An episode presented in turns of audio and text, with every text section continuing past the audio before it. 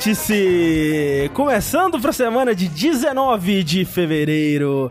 Este que é o seu programa semanal sobre folia, sobre carnaval o ano inteiro. Carnaval dentro de época, carnaval fora de época, carnaval mais ou menos ali na tangente da época, carnaval que passou da época, mas ninguém se importou também. E é esse que é um episódio muito especial porque está dentro de época. Estamos na semana que vai começar o carnaval. Isso. Ou alguma coisa assim. Eu não sei muito sobre carnaval, na verdade. É, Desculpa, gente. Per percebemos. Quando você estiver ouvindo esse editado, já tá carnaval. Isso. É, sim. E o carnaval é uma data quântica, né? Às vezes ele é, às vezes não é. É verdade. Depende muito. Nesse episódio especialíssimo, estamos aqui com é, é, é, escritores de samba enredo, como é que fala? Sommeliers de carnaval. É carnavalescos. Carnaval- Carnavalescos. Carnavalescos, como meu amigo Eduardo Sushi, da Beija-Flor, da Mangueira, Unidos da Caralha 4, por favor. da Unidos da Caralha 4, que infelizmente esse ano não vai pular carnaval porque ele contraiu o, o coronavírus. Que absurdo, gente. Como verdade. é que eu vou cantar O Caralho Tá Aí, desde sei lá quanto tempo o Caralho Tá Aí? Não pode, Tá aí, porque o caralho tá tá, aí. muito abatido por causa da gripe. Não Isso tá é- mais aí não, o caralho. É. E pelo calor. No calor, o caralho aumenta, né? Na verdade. Expande, né? Expande. Expand dog, como Expand diria. dog. Isso. Como diria já. Será que não é o contrário, que é no frio, no frio que ele contrai? No frio ele contrai. Isso, no frio ele contrai, no calor o ca- o caralho expande. Então, mas qual é o estado normal dele? Esse é meu ponto, entendeu? É nas condições normais de temperatura de É na pressão primavera. 25 graus. Na sem- primavera, é. Ou no outono. Pera, na, quanto na, me- é? na meia estação, o caralho está em repouso. Isso. E aí nas outras estações, ele- ou ele contrai ou ele se expande. Mas o que Você ninguém. viu aquela moda, falando nisso, vocês viram isso? Hum. De que as pessoas estavam falando de que o saco escrotal, ele tem propriedades degustativas, não assim? Você consegue sentir sabor Ah. se você botar o seu saco em algumas coisas. Aí teve um challenge que as pessoas estavam botando o saco delas em, em molho shoyu. Pra ver se elas sentiam gosto do molho shoyu. eu vi um comentário sobre isso, é verdade, sem razão. Eu Mas queria, é elas sentiram o gosto? Algumas falaram que sim, outras que não, mas, Mas- não dá pra saber quem tá então, mentindo, mas não- né? então, tem que fazer um teste cego. Teste Você quer cego. testar Tipo, agora, você pega vários copinhos com... Vamos todo Pera aí, mundo gente. agora e testar. Ó, gente, então a gente já aí. volta. André, bota aí. Fecha a live. Isso. Só queria dizer que esse podcast é pra maior de 18 anos. Sim. A gente, ó. O streaming já tá como pra maior de idade. marcou, é verdade. No, nas paradas de serviços de pra ouvir podcast É tá como verdade. explícito e maior de 18 anos, então. Desculpa. Ainda assim, desculpa. Mas. Mas quem não pede desculpa é Rafael Kina. Olá! Que ele já falou tudo isso, obviamente ele não vai pedir desculpa. E também ele não pede desculpa por não ir no carnaval. Não irei. Porque ele vai ficar em casa jogando switchzinho com seu amorzinho, Bruno. Isso. É, iremos fazer um carnaval, na verdade, lá Ah. em casa. Ops! Mas sabe quem não vai pro carnaval também? Mas vai ser de sexta a quarta, Rafa? Tengu Maru! Bom que você ignorou o sushi. Oi. Oi, Tengu Rafa, Maru bem? que não vai no carnaval. Não vou. Porque ele vai ficar em casa, molhando as suas bolas no molho shoyu, Vou. pra tentar Eu vou, na verdade ver eu vou ele mesmo. consegue sentir o gosto. Ele vai comprar todas as marcas de molho show disponíveis Todas. na Liberdade. Eu vou vai comer fazer um... um, um Instagram. Eu vou num, num restaurante de lamen. Eu vou molhar meu saco nos vários caldos de lamen pra sentir o gosto de cada um deles. Quando você vê o, o Tengu tá fazendo teabag nos lábios. Isso é. Isso. Isso. Exatamente. Muito gamer o Tengu. É isso, né? Maravilhoso. Por outro lado, uma pessoa que vai ao carnaval, com- confirmado, é o carnavalesco Andrezinho 30. Sou eu. De muitos carnavais aí, que vai ao carnaval, vai ir na maior quantidade de bloquinhos possível, porque ele falou aqui, em primeira mão, que ele adora um calor e uma gente suada e mijo no chão. Então, mas, mas assim, calor é legal. Gente suada é legal. Com aquele perfuminho ainda. Mas olha, eu tava pensando, pô, por que, que as pessoas mijam na rua? Mas é porque as pessoas bebem cerveja. É, então, mas e aí dizem tá. que as É porque- é, cerveja faz a pessoa mijar muito, não é? Também, mas é porque na situação que as pessoas estão, normalmente acompanhando um como. bloquinho, É. não tem banheiro. E as pessoas estão loucas. Aí o que vai As fazer? pessoas estão loucas. E aí, assim, complementa ainda com o cheiro de cerveja. Porque eu acho que o cheiro da, da perdição e da derrota é a combinação da urina e da cerveja. Especialmente se o chão tiver grudento, assim. Hum, Se- passou se- um tempinho assim? É, e tal. Tá aqui. Mas aqui. o que é Golden Shower? Videogames, gente? O que, que é isso? Vamos falar sobre videogames e a indústria que o circundam, mas não sem antes é, agradecer a todos vocês que estão assistindo a gente ao vivo, todos vocês que estão ouvindo a versão editada desse podcast que sai no seu aplicativo favorito de podcast aí e ou também no Spotify. Qualquer uma das duas mídias que você utilizar para consumir esse podcast, seja em vídeo ou em áudio, é, a gente agradece bastante. E nós queremos agradecer principalmente as pessoas que contribuem com as nossas campanhas de financiamento, que afinal de contas por incrível que pareça, estamos nessa já há quase cinco anos. É, sobrevivendo graças ao pão que vocês põem na nossa mesa. Tem a meta lá do pãozinho da manhã, que todo mundo contribui, dá um pãozinho por dia pra todos nós. Ó, quer dizer que hoje em dia o pão tá caro, né? O pão é muito Tá caro. caro. Você lembra da época que... Acho que, não só o pão, tá tudo muito caro. Esse tem um ponto. E, como sempre, agradecemos especialmente a algumas pessoas que contribuíram é, num, num tier específico. Pessoas como, por exemplo, a Larissa Gilger. O Magno Ferreira. O Thales Fukuda. E a Yara Grotti, irmã do Aurélio Grotti, Olha só. Que visitou a gente aqui uma vez, né? que visitou a gente aqui uma vez. E aí, o que, que o Rafa fez? Amizade. É. Porque o Rafa é isso que ele faz. É, é amigo. O Rafa, gente, não Você sabe que eu tô combinando de ir lá na cidade natal deles, né? Caralho, o, não, o Rafa, Viajar. quando ele vai, ele vai. Ah, ué. A pessoa, Vai. eu jurava que era uma piada do Rafa, não? É, mas é, a minha vida é essa. A minha vida é esperar o Rafa falar alguma coisa e ver. Foi uma piada ou ele tá falando sério? Mas, Rafa, esse seu amigo é aquele que tava no evento do Overloader e você foi na casa dele ver o cachorro? Isso, É, ok, lembro dele. isso. Ok, ok. Muito obrigado a todas essas pessoas e muitas mais, né? Que, que contribuem mês após mês. Lembrando que. Né, qualquer valor eh, já conta muito pra, pra gente continuar. Mas, se você quiser, por exemplo, ter acesso aos nossos grupos exclusivos e o nosso podcast bônus, tem um tierzinho lá específico, né? A gente eh, receberá vocês com muito amor e acalento nesses, nesses Isso. recintos. Sim. Pelo amor de Deus, vamos todo mundo rezar aqui e falar. Se você é sub na Twitch, É, pessoas- você consegue entrar automaticamente na- no, no- no Discord Sim. pela Twitch. A gente não tem que fazer nada. Isso, é só linkar as contas. Você linka as contas pelo PC. É. E pronto. Especificamente a conta do Discord ao Twitch. Isso, Exatamente. pelo PC. E aí, pronto. Exatamente. É. Tem acesso ao nosso Discord, tem acesso ao DLC, mas fora o Twitch, obviamente a gente tem também as campanhas no PicPay, no Patreon e no Padrim. Isso. Você pode escolher a forma que você preferir para colocar o pãozinho É. na nossa mesa. E, aí, você vai receber os links pelo e-mail. Sim. O André dispara o e-mail uma vez por mês. É, no PicPay. No, no, no PicPay especificamente, porque, ele não tem essa função. É, o PicPay não tem a função de e-mail automático, que é uma tristeza. Alô, PicPay! Alô! É, tá pagando tanto dinheiro pra- aparecer Pois no Big é, que tá aí Brother? agre- agressivamente É. é, anunciando no Big Brother. E cadê o dinheirinho pra nós? Cadê? É verdade. O maior fã de Big Brother do, do- da Gamosfera tá aqui nessa mesa, André Campos. Eu Próximo. BBB, BBB 2021, André Campos. Isso, socorro. Mas vamos lá então, porque esse é um episódio de número ímpar e significa que nós vamos falar das notícias.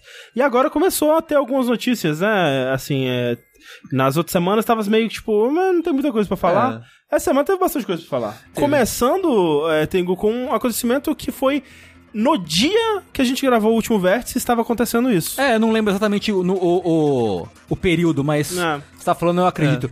É, foi antes até da gente gravar o vértice. Ah, então foi. Foi, tipo, foi, tipo durante a tardezinha, Isso, foi assim. isso. Justo. E a gente gravou o vértice de noite, né? Aí não deu tempo de colocar, mas foi isso. Eles estão falando, no caso, de um dos meus momentos favoritos do ano, que é a Evo. Hum, A Evo, pra quem não conhece, é a maior. É, é- é uma série de torneios de jogos de luta que tem todo ano.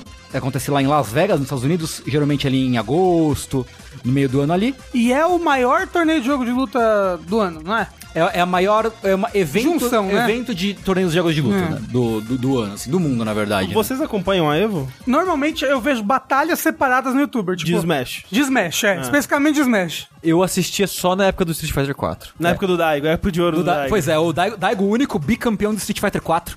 Rapaz, que, que- cadê aquele Daigo voltando aí? Cadê? Não tem mais, nunca mais. Porque as pessoas envelhecem, né? O Daigo tá é, tipo- velhinho, coitado. É tipo os- o Smash. O, os que eram, tipo, campeões, tipo, o melhor jogador de Smash 4, que era o Zero, ele nem compete mais no Ultimate. Ele, Sei. acho que ele já tá velho, já. Perde os reflexos. Pode é, os crer. reflexos já A tão juventude, bom, A né? juventude toma. E tá com o quê? 24 anos agora? Deve ser.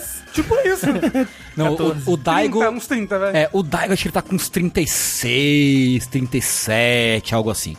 É, Mas enfim, o que aconteceu é que antes, né, normalmente antes do Evo, que é em agosto, eles anunciam qual vai ser o line-up, né, quais, quais vão ser os jogos que vão fazer parte da lista oficial de torneios do ano. 2020 vão ser 1, 2, 3, 4, 5, 6, 7, 8 jogos. É, São sempre oito? a saber, não, nem sempre. Não. Nem sempre. Ah. é. Às vezes são nove, às vezes são oito, já- acho que já foram sete. Hoje em dia, a Evo moderna, acho que é entre oito e nove jogos, se não me falha a memória. Mas já, já variou bastante na, na história. É, a saber, vai ser Dragon Ball Fighters, É, você quis dizer Fighters- Dragon Ball Fighters, Fighter Z? Fighter Z, Samurai Shodown, já tinha, teve no passado, que foi bem legal. Soul Calibur 6, Teve ano passado também também. teve no passado. Street Fighter 5, que te- sempre tem Street Sempre Fighter, tem, nunca, aham. nunca pode faltar. Mas, né, continuando aí, perdendo o palco principal, né, o, o, o torneio que fecha, né, sempre foi do Street Fighter e acho que desde o ano passado... Acho que desde o ano retrasado, ano não é retrasado, mais. Não é mais. Não é mais. É, Sma- Smash Ultimate, Esse ano vai ser o Fighters ainda? Hum, o que? O Que vai Final, fechar? Não, não Smash. falaram ainda. Ah, tá. Bom, eu imaginei Eu acho Smash. que não falaram. Porque assim, normalmente é, o, o evento ele vai de sexta a domingo, né? E aí alguns jogos, dependendo do número de participantes, eles falam, ah, o jogo vai fechar na sexta mesmo, Uhum. ou no sábado ou no domingo.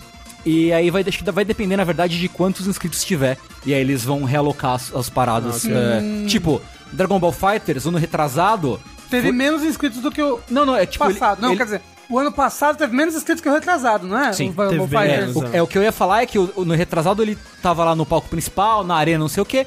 E no passado fechou no sábado, então não foi pra arena, né? É, então varia muito com o, o público do jogo.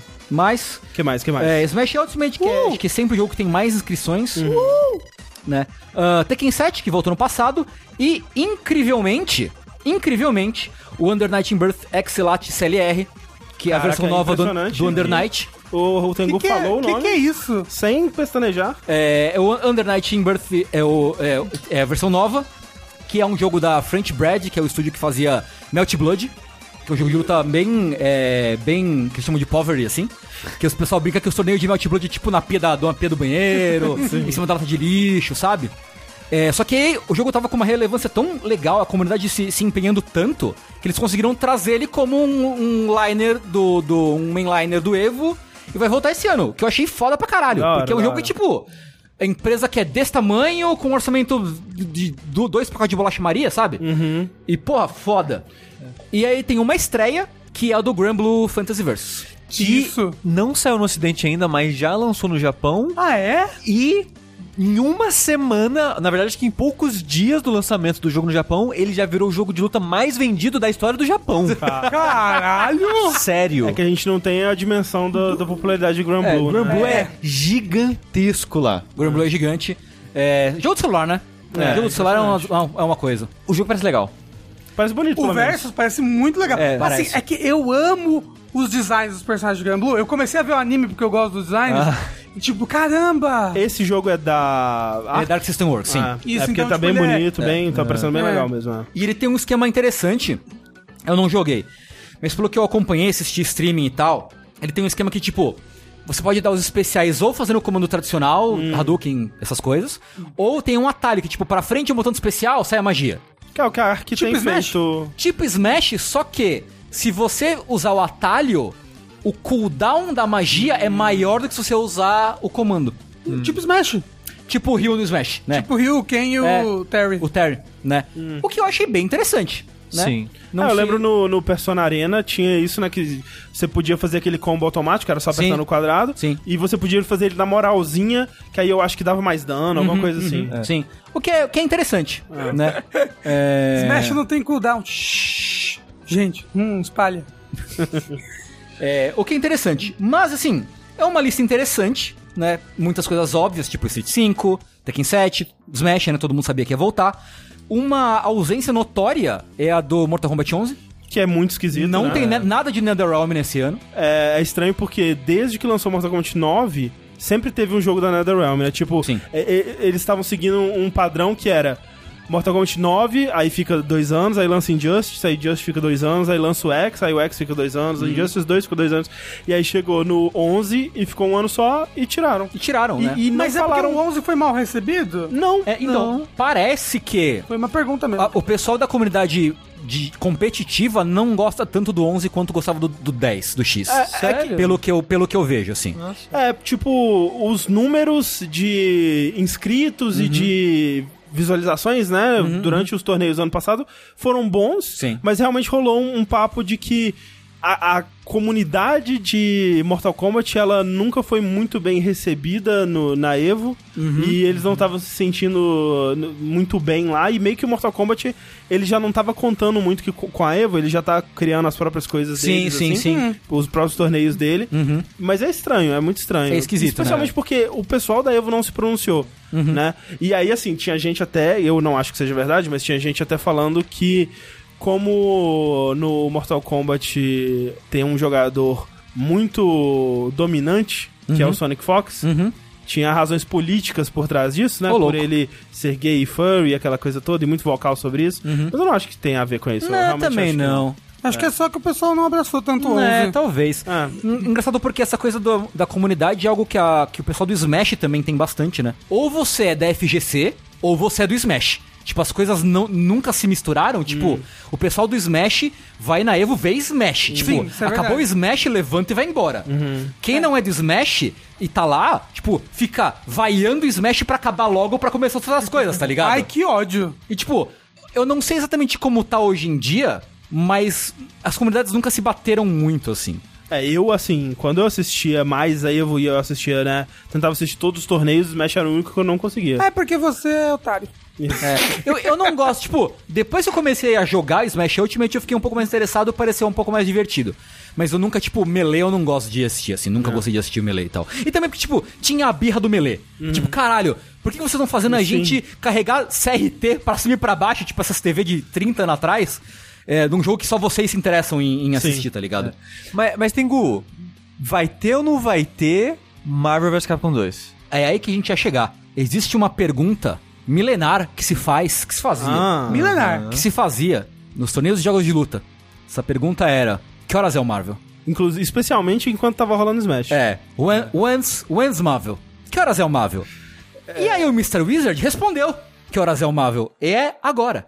É agora. Por quê? Tipo, eu ia falar, não sei por quê, mas tem um motivo por quê. Sim. É, depois de anunciar todos os jogos do, do, do line-up do Evo desse ano, ele falou, então, tem um. One tem um One More Thing. Ele e o Mike, Mike, Ross. Ross, é como eu que, co- amo esse homem. Caralho, Caralho. Mike Ross que não dava as caras há uns 20 anos. Aí, Sim. Mike Ross, qual, que pra quem não sabe, tal qual um, um ermitão su- surgiu da sua caverna É. é, com barba branca e uma bengala. É, é- era ele que tava mega na bad um tempo Tava, atrás sim, e então, desapareceu é. por uns anos. O Mac Ross, pra quem não conhece, Ai, obrigado, que eu tava precisando. o Ross é um cara que ele era muito presente na cena de Street Fighter, principalmente. É um criador de conteúdo bem famoso, bem notório e tal. E tinha um canal com outro cara que é o Gutex, né? Que eles faziam uns Excellent Que Adventures. eu, eu adoro- cara, Era animal, era a, muito a legal. época que eu mais participei de FGC na minha vida, que era a época que eu levava Street Fighter mais a sério, eu assistia direto essas porra. Era animal, Era é- muito é legal. muito bom. O Gutex, Rafa, tem um, um, um emoji dele no, no- na É. Twitch, que é muito famoso. As pessoas Chat, mandem o, o, o emoji PogChamp. do, é, do PogChamp aí, do, do Gutex O moço Rafa. tá fazendo... É, É, esse ele é daí, o Gutex. É, o. Gutex, esse cara aí mesmo. Só que aí, tipo, ele começou a fazer umas coisas pra Capcom. E aí, cara, ele. des- Ah, esse é o Gutex. Isso. E aí, uma hora ele desapareceu. O cara sumiu. O Ele- Gutex. O Mike Ross. Mike Ross, que não é o Gutex. Que é o, par- o parceiro do Gutex. Tipo, o brother do Gutex. o assim. brother do Gutex. E aí, ele apareceu de novo e tal, e ele tava numa bad profunda. Ele falou, cara, a comunidade, tipo, eu, eu me decepcionei muito com as pessoas, com as empresas. E com Street Fighter V, né? Com Street Fighter V, Street tipo, Fighter V foi o que quebrou ele no Ele falou, das contas. é o pior jogo de luta que eu joguei na minha vida se tiver 5, assim. Ele falou. E é foda, porque era isso, né? Era assim, o, o dilema dele era que ele criou uma carreira de jogar Street Fighter e a Capcom lançou um jogo que ele não gosta. E que agora, É. sabe? Ele E, finge tipo, que ele Sim, gosta. Tipo, depois do 4 ainda, né? É, que foi sim. super abraçado. É. E aí que, tipo, ele ficou numa bad, tipo, porra, cara, as pessoas só se importam comigo, elas querem só me dar uns, uns, uns negócios meio escusos pra fazer, me dar dinheiro pra fazer um bagulho que eu não acredito, que eu acho uma bosta, essa galera é falsa pra caralho. Tipo, ele meio que entrou numa espiral de depressão, assim, e, e sumiu, sumiu. E aí ele voltou, descobriram ele, porque apareceu jogando Guilty Gear. Aham. E, tipo, tinha um cara lá, tipo, ué, quem é esse cara que tá jogando Guilty Gear nesse torneio? Caralho, é o Mac Ross. Tipo, quando que o Mac Ross começou a jogar Guilty Gear? Sei lá agora, tá ligado? E aí ele foi aos poucos se meio que reintegrando a sociedade. E aí eles anunciaram que vai ter um torneio de Marvel 2. Isso foi muito surpreendente. Marvel cara. 2? Marvel, Marvel Capcom 2. 2. Ah, tá. Que, tipo, é um jogo que ele teve pela última vez na Evo faz 10 anos. E é o tal do Torneio dos Campeões, Uou. que vão ser oito pessoas. Quatro delas vão ser é, campeões de edições anteriores, né? Que vai ser o Doc Do, o Justin Wong, o Yipes e o Sanford Kelly. E quatro vagas que vão ser pra galera se, tentar se, se classificar, assim. É engraçado porque eles anunciaram isso, e aí, tipo, acho que foi o Justin até que no Twitter, tipo... Eu não tava sabendo, tipo, eu tô no torneio e ninguém me avisou nada, tá ligado? Mas é óbvio que ele vai, né? É, Tipo, obvi- ele, obviamente ele vai. ele ama muito aquele jogo. né? E, caralho, que coisa incrível, porque acho que o Marvel 2, ele é meio que um dos jogos de luta mais clássicos hoje em dia, assim, mais laudeados, mais, mais exaltados, assim. É, então todo mundo meio que fala brincando, ah, haha, vai ter hoje, você não vai ter Marvel 2, ah, haha, vai voltar o Marvel. E tipo, e voltou o Marvel. Sim. Tipo, caralho, que foda, sabe? Eu fiquei muito contente, espero que eles sigam essa É, é pegada assim- de trazer de volta É, jogos exato. clássicos, assim. Tipo, não vai ser na parada de pools, né, com a galera lá, que é tipo o dia inteiro jogando. Vai É. ser um torneio especial, meio que, celebrando, fechado, né? meio que celebrando, né? Provavelmente não vai ter ano que vem de novo, provavelmente, né? Sim. Mas, legal. É, achei, é legal. achei da hora. Mas a Evo tá longe ainda, né? Vai- Deve ser em agosto, eu acho. Hum. Deixa eu ver aqui. Julho, perdão.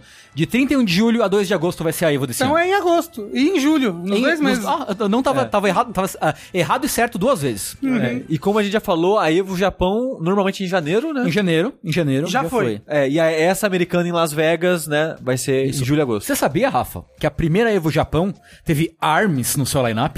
Olha, Arms? Nossa senhora, a Nintendo deve ter pagado muito bem. Imagina. Não faz né? o menor, absoluto menor sentido. Qual que, é mais, qual que é mais jogo de luta, Arms ou Smash, Rafa? Smash. Mas no Arms eles dão um soquinho. Na verdade, no Smash todo mundo só bate com a mente, né? Não, não, bate com a espada. Porque todo mundo lá é Todo personagem mundo é de Fire Emblem. Fire Emblem. É verdade. É isso, acho que vai ser muito legal ver. Tipo, Marvel, pra quem não conhece, Marvel é um jogo absolutamente cagado. Tipo, ele é quebrado demais pra caralho. Tem uns bonecos roubadaço. Curly Mustache. Mas é tão legal de assistir, Marvel. Aí as pessoas falam mal do meu King of Fighters 97. Porra, cara, imagina, Evo 2000 e 2021. Evo, Street Fighter 1. Co é, KOF, KOF 2001. Que, tipo, na, delícia. na- na- na minha vida de jogar em arcade, meu jogo favorito de jogar em arcade era o King of Fighters 97. Então eu Sim. tenho um carinho muito grande por ele. Aí eu sempre, putz, né, King of Fighters 97. Aí eu vou ver, tipo, comunidade de jogos luta e fala, 97 é uma bosta que era tudo quebrado como infinito. ah, mas filho da puta! Ah, Marvel vs Capcom 2 pode, né? Caralho. Tá aí. Ah, é isso. É tô- da, da época que não tinha patch, patch ainda É. nos videogames. Aí ficava desse jeito. Eu tô muito feliz com a Evo desse ano, acho que vai ser bem divertido de assistir. Mas tinha pet sim, a Blue Mary chega, o cachorro dela vai lá também. É, a caba da Blue Mary. Sabia que a caba da Blue Mary, é, ela entra na, na- quando, a, quando a Blue Mary vai comemorar, a, o cachorro da Blue Mary entra de pau duro na, na tela? Eu não sei quem é Blue Mary. Depois, depois procura. Procura pelo cachorro de Vou pau duro procurar da Blue Mary. cachorro de pau duro no Google. Vou ver se eu...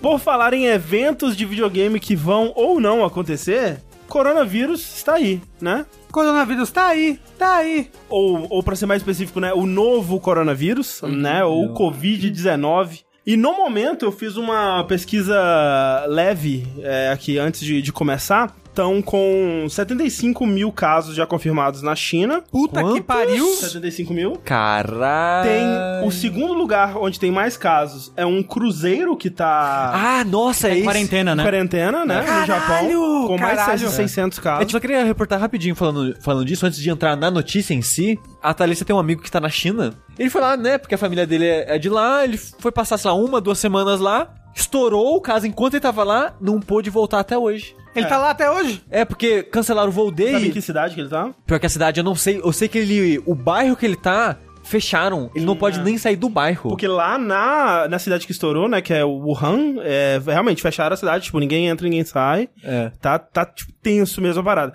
E o terceiro lugar que tem mais casos é, confirmados é o Japão, que tá com ah, 80 casos confirmados, e aí vai pra Singapura, Tailândia e tal. Tipo, a maior parte dos, do- do- dos focos ali de casos confirmados é ali no Sudeste Asiático e tal. E aí, eventos que iam rolar no Sudeste Asiático não só de videogames, mas aqui a gente vai falar de videogames, né? Porque afinal de contas, podcast de videogames, mas é, eventos de tecnologia, teve coisa é, já, já foi cancelada. Mas, por exemplo, o Taipei Game Show, que ia rolar por agora, foi cancelado, né? Não vai rolar mais, é um evento em Taiwan. A gente tem eventos da Liga de Overwatch na China que estão sendo cancelados, alguns deles movidos para a Coreia, para Seul rolar lá. E aí, fora do eixo ali é, sudeste asiático, a gente tem outros eventos que estão sendo cancelados ao, é, ao redor do mundo também por causa desse medo, né? Um, um evento de PUBG em Berlim é, acabou de ser cancelado também. É, eu acho que por medo de que teria muita gente vindo da China, né? Porque o jogo ele é desenvolvido na China e tem muitos jogadores chineses também e tal. E aí outras coisas começaram a acontecer fora desse eixo e nesse eixo também. Por exemplo, a porte de, de Switch do The Outer Worlds, o jogo, ele tá sendo desenvolvido por um estúdio chinês o estúdio Virtuals, mais um desses estúdios gigantes que a gente acaba não escutando sobre é, por aqui, mas é um estúdio de mais de mil pessoas, tem É. vários escritórios, né, inclusive. É, eu não tinha ouvido falar dele e quando eu vi, tipo, ele tem 1.200 funcionários e 11 estúdios ao redor do mundo. É louco. Que doido. É, e ele tá. Ele né, geralmente trabalha como estúdio de suporte, aí ele trabalhou no Jedi Fallen Order, Sim. agora tá trabalhando nesse porte do The Outer Worlds pra Switch. E eles tiveram que parar de trabalhar por causa de uma quarentena mandatória lá. Que falaram, ninguém vai trabalhar nessa porra, vamos, né, quarentenar essa porra aí.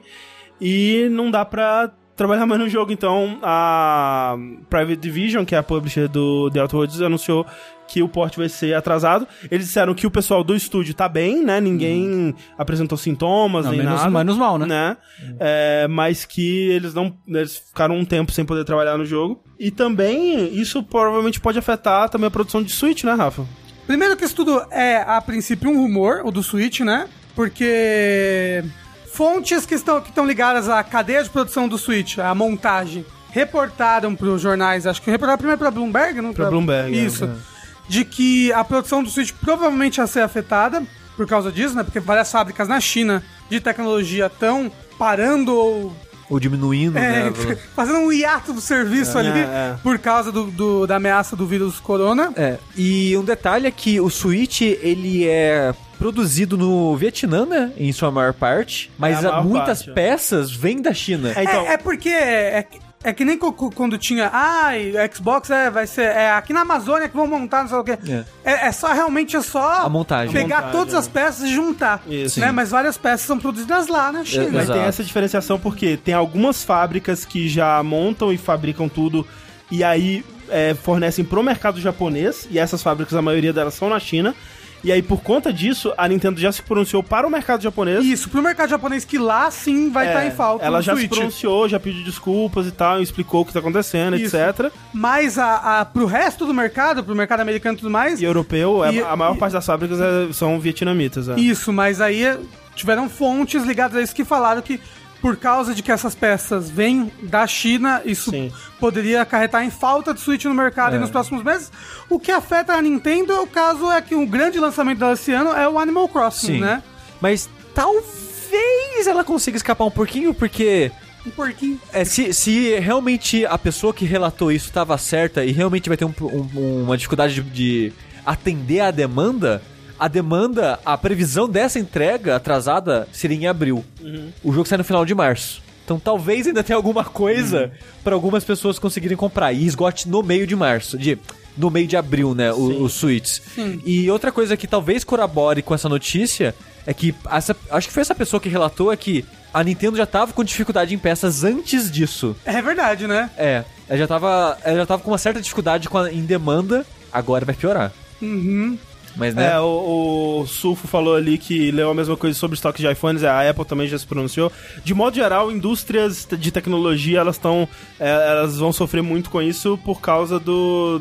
Muita coisa vem da China. É. né? É. E aí é bom deixar claro que foda-se, né, eles, né? Porque, porra, realmente tem que parar e cuidar disso. Pô, né? vem- aí vem as notícias, né? Não, porque é economia, não sei o quê, porque vai, vamos faturar menos. Ah, vá tomar no. Mas você que Vamos, o quê? vamos Cê- impedir uma pandemia, né? Pelo amor de melhor. Deus.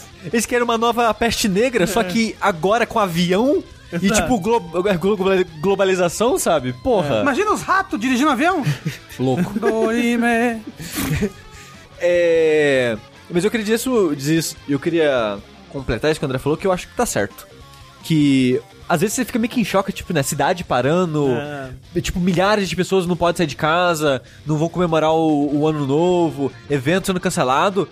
E dá aquele choque, tipo, caralho, né? É sério. Mas ao mesmo tempo, tipo, que bom que eles estão reagindo dessa maneira. É, mas que sabe bom por que eles não estão falando foda-se. Porque quando teve a época, acho que do, da gripe do frango, alguma coisa SARS? assim, é, o, a China fingiu que não, não, não tem nada acontecendo. E de fingir que não tinha nada acontecendo, piorou pra caralho tudo. Agora eles reagiram, o governo no geral reagiu muito mais rápido. Sim. Com quarentena, com hospitais sendo construídos em 10 dias e o caramba 4. É, mas tá certo. Tem até aquela parada, né, de. Quando você pede comida, porque, que nem eu comentei do amigo da Thalissa, ele não pode sair do bairro. Ele não pode sair do bairro. Não Nossa, pode ele sair do deve estar numa bairro. região perigosa, então. Uma É, região... eu realmente eu não sei. Mas. E deve va- e variar de região a região, né? Não é o país inteiro que tá assim, não pode entrar mais. Sim, sim, entrar e sim. sair avião, né? Mas aonde ele tá especificamente, ele não pode mais sair. E.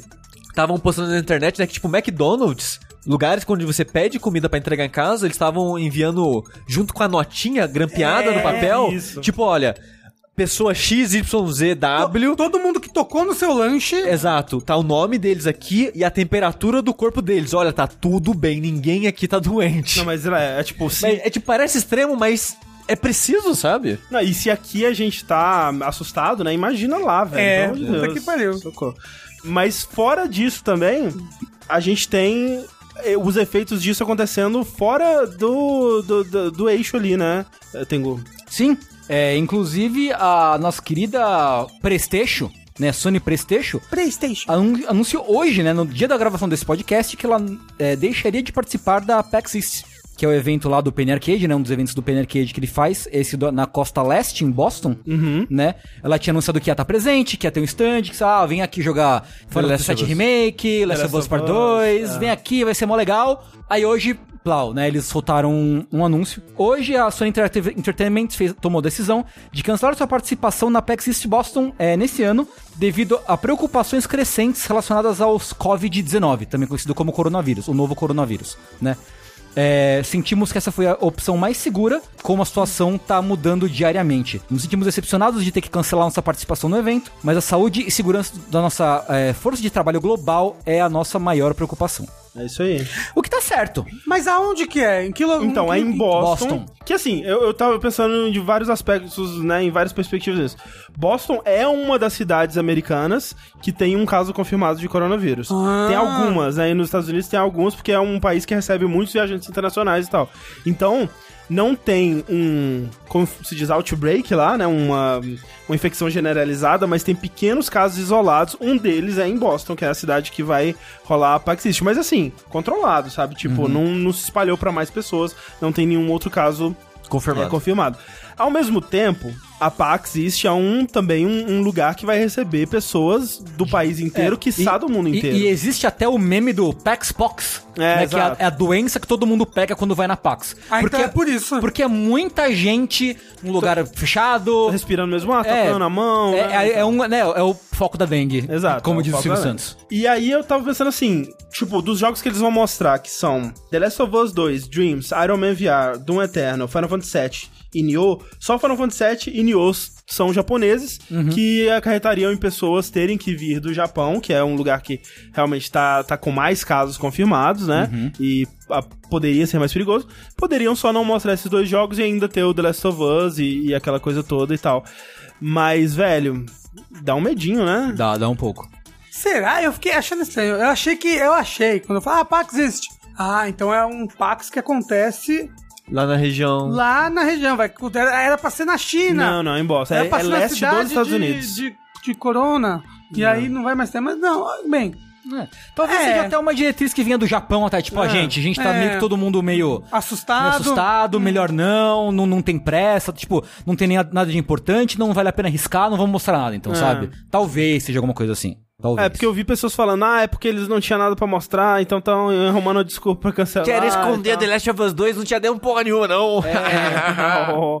E, velho, não, né? Eu acho que não, senão eles dariam uma desculpa melhor. Não, eu acho que sim, eu acho que sim. Eu, eu sei lá, eu acho que eu faria isso também, sabe? É. Eu acho que eu, eu- Assim, talvez por preguiça. talvez. Mas eu não iria, não acho.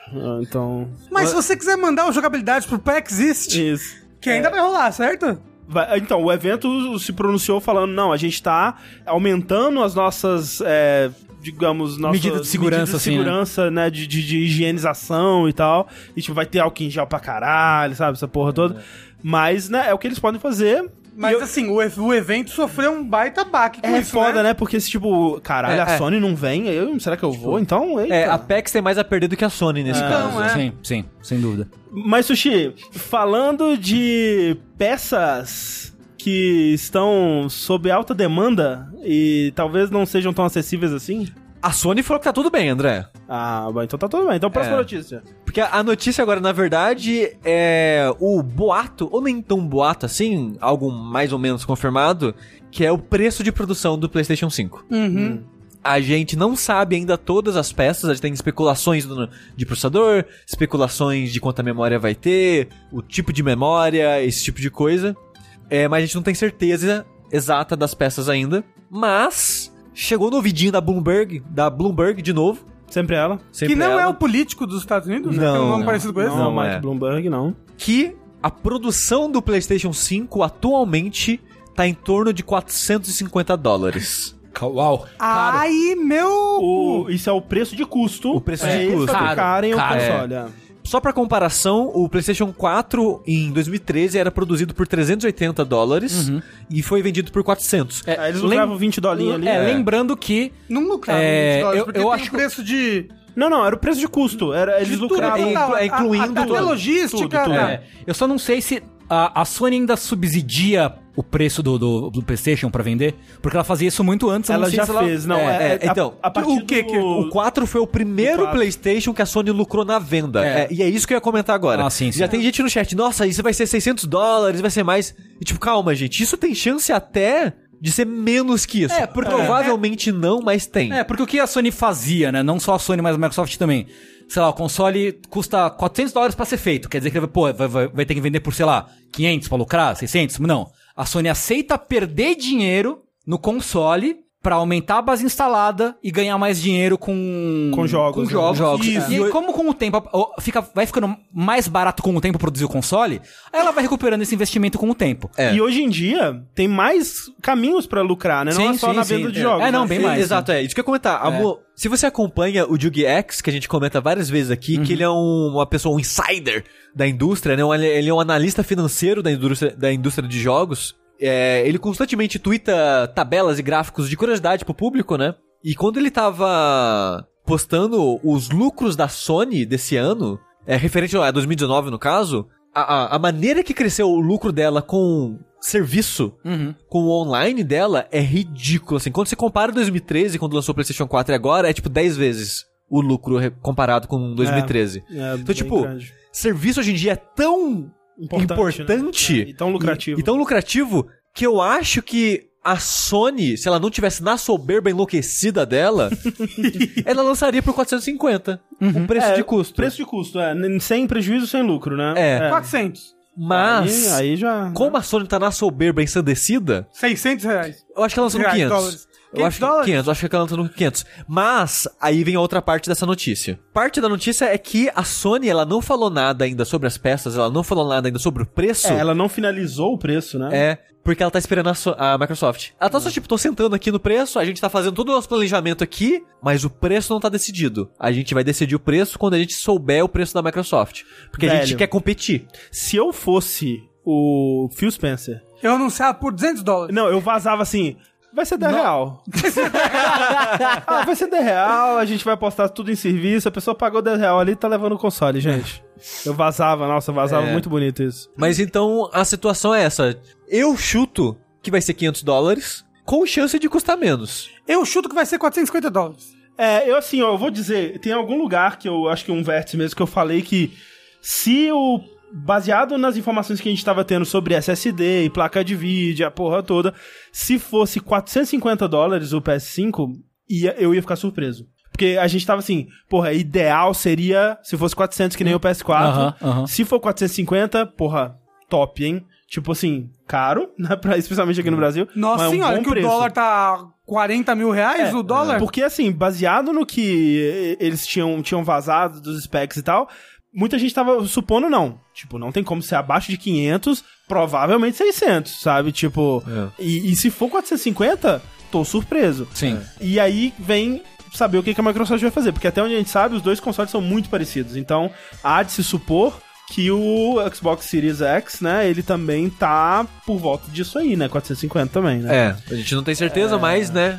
E aí resta saber se eles vão botar pra cima, pra baixo, ou se eles vão vender É. a preço de custo. Aí, se vocês querem uma análise especulativa mais profunda, né? A Digital Foundry fez um vídeo e uma matéria especulando do custo, né? De onde vem o Das valor. peças é. e tal, é. E isso fala uma coisa que eu acho interessante, que a gente, no geral, tende a pensar. Tecnologia barateia, porque novas tecnologias são criadas, as antigas vão barateando e blá blá blá. Aparentemente, eu não sei se é por causa do material de produção, né? O silício, o processador tão mais caro hoje em dia do que antigamente. Mas silício não é tipo areia, gente? Aqui tá acabando a areia, né? É. Os desertos não tem mais Não areia. tem mais nada. É silica areia, não é? Acho que é silício, silício. É silício mesmo? Eu, eu acho que peça de computador foi muito com areia. Eu não tenho certeza. Eles, mas eles comentaram, né, que o processador hoje em dia, comparado com 2013, tá mais caro de ser feito. E também que tem a porra de um SSD lá dentro. Exato. Aham. Vai ser 10 GB, 100 Tô GB, bem curioso pra saber disso, 1 viu? tera. É. Até parece. Porque é caro pra arregaçar ainda hoje em Sim, dia isso. é. Então, né, isso vai encarecer bastante. E outra coisa que eles falaram é que parte do custo, pra gente pode, ser, pode parecer risório, mas como tem um milhão de peças lá dentro, é que o sistema de refrigeração do PlayStation 5, ele é caro pra produzir, que ele é tipo um 2 dólares. Um 2 dólares? É, porque normalmente é tipo centavos. É tipo, ah, é 30 Ah, centavos. Sim. E do PlayStation 5 vai ser tipo um 2 dólares. Será que é tipo aqueles tubo de, de é, colorido que põe em PC Gamer, assim, tá Não, ligado? não é. Que tem a aguinha assim, Hidro... passando. Como é que fala? É. isso aí. É, o, o- um cooler d'água. Mas não é, Water não é. cooler. É, não, não, Porque um water cooler é realmente caro. Sim, sim. Porque os coolers que a gente tem aqui é só umas ventoinhas, né? Ah, sim, não, claro. De, É. de 50 centavos. Não, provavelmente vai ser uma mega ventoinha. Talvez a- o formato do console é, ajuda a ventilar melhor, essas coisas Tá- todas. tá- talvez o formato console seja uma ventoinha triangular. É isso. Uma coisa É. estranha. Mas porque parece que o foco é, é nisso, né? Tipo, ah, como a gente vai ter que fazer essa. Tirar leite de pedra aqui, a gente precisa de um- uma parada que refrigere esse processador aqui, que a gente vai overclockar essa porra aqui ao longo desses anos. Uhum. Mas, mas é isso. E, e vale dizer também que, de novo, né, a geração passada, ela foi lançada meio que abaixo do que eram os PCs da época. É, e essa, essa- vai ser lançada bem a par ou até um pouco na Acima. frente, É, né? Tipo, o processador que especula-se, né, que pare- aparentemente vai ter, tanto no PlayStation 5 quanto no Xbox Series X, ele não existe no mercado ainda. É. Ele não. Né, vai, vai lançar ainda. Então já- a gente já tá, tipo, caralho, realmente eles estão à frente Sim, sim. agora nisso. Então, por isso que vai ser caro. E é pra gente aqui vai ser ainda mais caro. A gente tá tudo fudido, gente. Obrigado, Mas- Paulo Guedes. Obrigado. Mas, Rafa, a Microsoft não tá preocupada com a Sony, não, hein? É, a Sony tá aí toda falando da. Ah, não, porque a gente tá- vai esperar a Microsoft, ou especula-se isso, né? Mas a Microsoft realmente não parece muito preocupada, porque o Phil Spencer, numa entrevista recente, disse que, pra ele, os verdadeiros concorrentes dele, ou melhor, os verdadeiros concorrentes da Xbox são a Amazon e o Google. Tá Ou aí. a Amazon e a Google, dependendo do, gênero, da gênero. Google do dia. É. O Phil Spencer diz o seguinte: quando falamos de Nintendo e Sony, tenho muito respeito por eles. Mas vemos Até a tem Amazon- amigos que são. Até tenho amigos. É. Mas vemos a Amazon e o Google como nossos principais competidores. Companhias de videogame tradicionais estão ficando sem lugar. Eles até podem tentar recriar o Azure, né? Que é a rede de cloud louca da, da, da Microsoft. Mas investimos dezenas de bilhões na nuvem ao longo dos anos. E, assim, ele tá certo pensando a longo prazo. Ah, a longo prazo, mas é porque, ó, a gente viu, não sei, a gente viu, a Google foi aqui e botou o pé nos videogames. Ainda não deu certo. Não, é. mas a longo prazo pode ser que realmente o futuro seja Google e Amazon nos jogos, É, porque então. são grandes empresas que têm um capital muito grande pra investir em tecnologias novas, em maneiras novas de Mas é assim que eu vejo de muito. serviços. É assim que eu vejo muito Microsoft versus PlayStation atualmente, ou, ou Xbox versus PlayStation atualmente, porque assim, a curto prazo. Eu vou de, de PlayStation. Porque tem os jogos que eu gosto, Os exclusivos. O, o- o ambiente que eu gosto, etc e tal e tal. A longo prazo, a Microsoft parece muito mais preparada. Sim. Sim. É porque a, a- a Sony tá meio. A gente não sabe, a É, gente não então, sabe. A, a, a Sony tá dando muita incerteza É, ela tá muito né? incerta. É, é tipo, ela não tá falando das coisas e a gente entende que, né? o- Pessoas importantes plano dela. saíram. É, pessoas importantes saíram. Aquela coisa toda que a gente já falou aqui. Mas o lance é, a gente não sabe. A gente não sabe o que, que ela. O que, que é o PlayStation 5. A gente não Uhum. sabe. O Xbox a gente sabe um pouquinho. E a gente sabe um pouquinho também dos planos que o xCloud tem pro futuro, É. etc. É, mas é né? porque a Microsoft ela tá dando muito mais credibilidade É, hoje do que a Sony tá tal, dando. etc, também. É. Mas enfim, é. Fica aí o- o... A gente sabe o logo. É, um belo logo. A gente fica aí o comentário passivo-agressivo do Phil Spencer. E eu gostaria Ah, que tivesse mais disso, inclusive. ah, Eu mas ele falou, falta. ele falou um pouquinho, tipo, ah, por isso que a gente não liga de, não sei, de Ele falou, pau no cu da Sony. É, isso que ele falou. Não, mas de, falou de- assim. tipo, tipo de, de, de ter crossplay, de ter esse monte de coisa. Ah, então, ele falou, ele, ele- ele falou assim, gente, se eles quiserem brincar com a gente, a gente tá aberto, aquela coisa toda, né? Mas assim, já é nosso. É. É que nem aquele meme do, do Isso é a Democracia, tá ligado? É, quando, quando, como é que é a, a- o meme de que a Dilma ligou pro Aécio e falou, chupa, vai tomar no cu, isso é a democracia? Cadê- tipo, cadê? Tipo, que a Aécio ligou pra Dilma pra des- parabenizá-la pela vitória e desejar um bom governo. Sabe o que ela respondeu? Chora, perdedor! Vai pra puta que te pariu! Eu vou comer teu cu, seu é merda! merda. Isso, é a democracia! Isso é o que o Phil Spencer... Foi isso mesmo. Então ficamos aí ansiosos por novidades do PlayStation 5, mas sabe um lugar que o PlayStation 5 com certeza não vai estar, Tengu? hum, qual? É 3. Pois é, não só o PlayStation 5, como várias outras coisas não vão estar lá, não é verdade? Olha só, quem diria. Como público, visto. Eu gosto que né, tem aquele meme de Dragon Ball, que é o Goku e o Vegeta se encarando assim e fala assim, é, vamos, vamos lutar. Aí o Goku, não, vamos pra um lugar, é, tipo, tudo bem, vamos lutar, mas vamos num lugar onde ninguém vai se ferir. Vamos pra um lugar, lugar vazio. vazio. Aí, tipo, no outro lado tá, tipo, o Goku e Vegeta na, no, no Los Angeles Convention Center, assim, É, tá ligado? é E3. E3. Porque, né, a gente já tem notícias de que a Sony não estaria na E3. É, e recentemente tivemos notícia de que ele, o Ludens Fan, Ah, essa, essa importante aresta do cubo romântico capta- capitaneado por Hideo Kojima, Jeff Keighley, não estará na E3. Ele Não estará. fez um anúncio.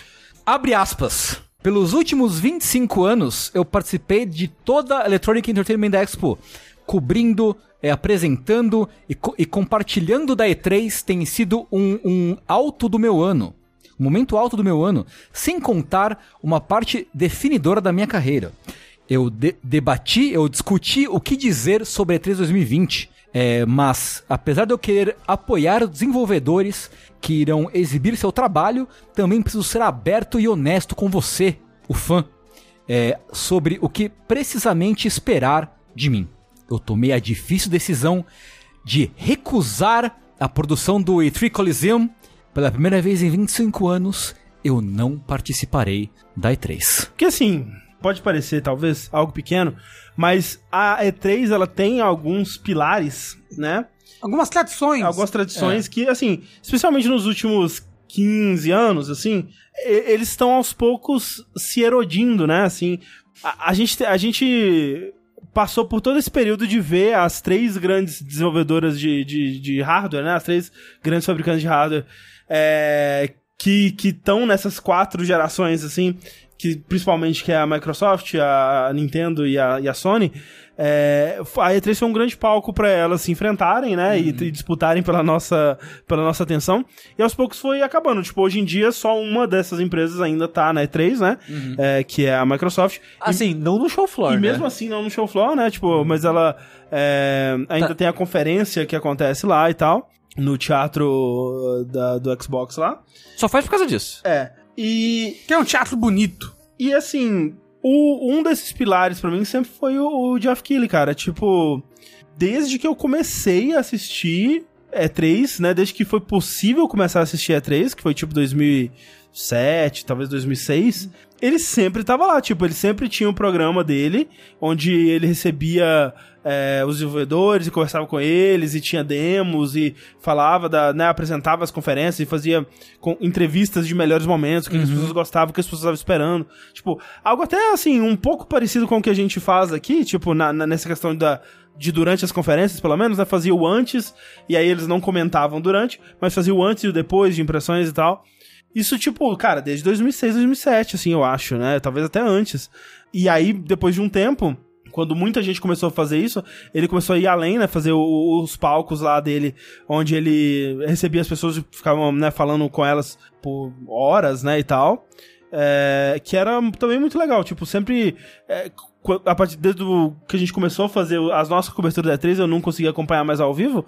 Mas sempre que a gente terminava, uma das primeiras coisas que eu ia ver, tipo, eu quero ver o que, que o Geoff Keighley fez. Tipo, eu vou assistir É. as entrevistas dele, essa coisa toda. E, né, mais uma prova de que a E3 se, tor se tornando cada vez mais uma, apenas uma sombra do que ela foi um dia. Tipo, provavelmente vai ter o E3 Coliseum com outra pessoa, mas não é a mesma, Não é a mesma coisa. coisa. E, e, assim, talvez até tenha alguma coisa com o Geoff Keighley na mesma época, que nem né, a Nintendo faz, por exemplo. Não, não tinha uma parada que ele tá em Um conversa com o YouTube? É, então ele vai fazer, talvez ele faça alguma coisa no YouTube. Tem a teoria da conspiração de que ele vai apresentar o evento da Sony. Imagina. É, Por mas isso ele assim, não vai. de qualquer forma, tem uma, um papo, né?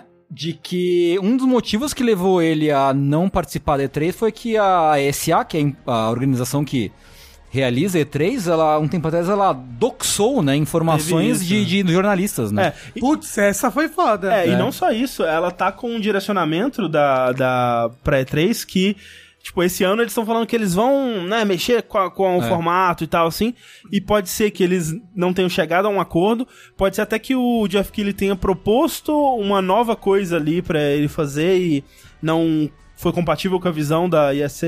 Às vezes E ele tá aí, de saco cheio também. Talvez ele simplesmente esteja de saco Sim, cheio. com certeza. É, é interessante porque ele fala, tipo, ele deu uma, uma declaração pra Games Industry, que ele fala, eu acho que a E3 precisa ser mais digital, global e inclusiva é, na, seu, na sua abordagem, é, a fim de conectar os gamers e celebrar a indústria. O importante não é quem compra um, um stand no show floor. É, qual- qualquer pessoa que tenha participado no evento digital do Games Festival no Steam du- durante o Game Awards provavelmente tem um bom senso é, da minha visão é, de como trazer, como unir o mundo inteiro é, do- com os games, usando os games, né? É, e esse, esse papo dele, de falando assim, não, porque, né, a minha visão e tal, assim, me leva muito a entender que ele tem um. um- talvez ele faça até um evento rival, assim, Aham, aham. ou alguma coisa assim, é, pra tomar o lugar da E3, não sei? E4. A E4. É, tipo, o fato é que o Jeff Keighley, ele, ele tomou uma importância muito grande. Talvez talvez ele seja um cara mais, mais importante que a E3 recente, é, Ah, é. no- na atualidade, assim? É, a E3 ela tá cada vez diminuindo, né, de, de, de tamanho, É. isso é fato. É. É, e outra coisa que ele disse foi que ele tá desconfortável com algumas coisas que ele sabe da direção da E3. Sim. E o pessoal sim. ficou, eita, É. O que, que ele tá, que, que ele sabe que a gente não sabe? Mas eu acho que a gente vai descobrir quando, É. quando rolar. É. E também vazou uma lista de empresas que já, que já é, confirmaram participação. A Microsoft, né, o Phil Spencer já tinha falado que eles iam participar com a Microsoft lá do, do, do E3. Apesar do nome não estar nessa lista vazada. Apesar de não... É, pois é, né? Porque eles, porém... Só no teatro dele. Então é, eu acho que é isso. É. que da maneira que ele falou, dá a entender que eles vão estar no show floor, mas acho que no final das contas não vão estar. É, Só vão não. estar presente na época. É. É. Mas, é, o show floor é onde as pessoas vão pra jogar os jogos, É. né? Tipo, é o Sim. evento mesmo. Sim, sim. Só que a Microsoft não faz mais stand lá. Hum, ela, É só não faz, ela faz stand num lugar do lado. Só conferência. Só conferência? É. Achei que ela fazia alguma coisa. Não, ela tem um lugarzinho pra Ah, tem um lugarzinho? jogarem também, mas é, tipo, tudo no teatro. É, é comum que aconteça, tipo, a empresa faz uma conferência e, tipo, ela aluga uma casa em outro ponto da Isso. cidade É. e leva todo mundo Sim. pra lá pra É, jogar não. as coisas. O que ela fazia, na real, é montar aquele palco da, do evento e deixar os jo- jornalistas jogando. Também Tanto tem que isso. o ano passado era isso, né? Era uma fileira de PC lá em cima, né? De, É. de- PC não, Tipo, né? De consoles. E tinha um PC lá embaixo do É. Gears of War. Eu fui, quando eu fui pra E3 em 2010, foi o ano que eles anunciaram o Shone. E aí teve, de manhã foi a conferência, que eles mostraram os jogos, papapá, papapá. Nossa, em 2010? 2010. Uou. Ou foi 2000, não, perdão, 2013, perdão, Ah, 2013, tá. 2013. Ok, ok, ok. É que eu fui na, é que eu fui 2010 e 2013. Eu ia falar, 2010 não tinha show, né? Não, eu me enganei, desculpa. Do- 2010 foi o ano da conferência da. Foi quando o Kojima me encoxou. Ah. 2010. Ai, que delícia. Que foi naquela, naquela conferência da Nintendo que o, o, o Miyamoto foi demonstrar o Skyward Sword e deu Ai, interferência. puta, que Tadinho. triste. Eu tava, vi ao vivo essa Tá, cena Eu choro todos os dias, É sabia? muito Quando eu triste, penso- cara. é eu fiquei muito triste. É, mas enfim. Deus o tenha, minha mão. É, o que eles fizeram? Teve a conferência de manhã pra mostrar o console e aí de noite fizeram uma festa, convidaram os jornalistas pra ir nessa festa, jogar de fato os jogos, conhecer, pegar no controle, não sei o quê. Enfim, então é comum que eles, que eles façam isso mesmo.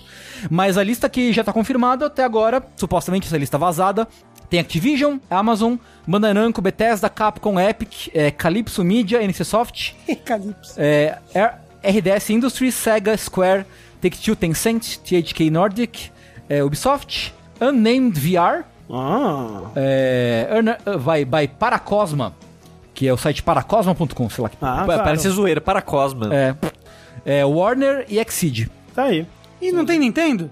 Nintendo. A, a Nintendo costumava ter, né? Um, É, tipo- um, um- um standzinho lá. É, tipo, lembra do Breath of the Wild? o Tinha parquinho da só Nintendo. Parquinho da Nintendo. Do Breath of the Wild, do Mario Odyssey teve Nova York Cara, lá. se, se realmente, se não tiver Nintendo nesse, vai ser assim, duro, duro golpe. Ah. Duro golpe. Mas assim, velho, vai ter o quê? Vai ter o Ninja, Quem é ninja? vai ter Ah, o o, streamer. O streamer. Doutor Disrespect. Porque é só um jogo, a mentalidade de pessoas fracas. É, Segundo o Ninja. Isso. não é só um jogo. É, é isso aí. Você não aprende nada se você encara só com o jogo. Você Tem que ser sério. trapaceou não só o jogo, mas você mesmo. Isso. É. Eu acho interessante porque algo parecido aconteceu com a E3 qu- uns 10 anos atrás. Sim, Porque foi a época que a E3 que se, meio que se fragmentou, ela virou dois eventos, né? foi tipo 2007, Foi né? entre 2006 e 2000 2007 e 2008. É, que as empresas estavam reclamando que tá muito caro, tá muito grande, não sei o que. ah, e aí tinha, ah, tem muito blogueiro, tem muita galera nada a ver vindo no evento, então não sei o que. Falei, tá bom então.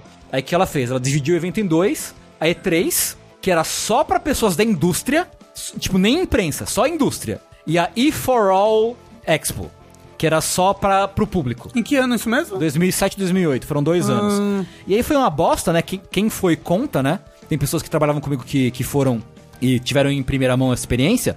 Era muito bosta porque não era num- em um show floor. Era um evento espalhado em vários hotéis pela cidade. Nossa. Então era muito não prático ir pros lugares, tá ligado? Todo mundo detestou e durou só dois anos e aí voltou a ser no, no, no Convention Center. A E3 faz umas, umas decisões meio bosta, né? Tá aí fazendo decisões meio bosta há muito tempo. N- Não, muito mais, por- não por muito mais tempo, né? Uma das coisas que todo mundo reclama é justamente da administração da E3, né? Então, vamos ver. Mas olha só, breaking news. Tu, tu, tu, tu, tu, tu, tu. Falaram que a Devolver acabou de twittar falando que vai estar na E3. Uou! Pra surpresa de todo mundo. Na E3 mesmo ou no estacionamento? É, porque te- teve um ano que ela fez. Teve mais de um ano que ela fez isso.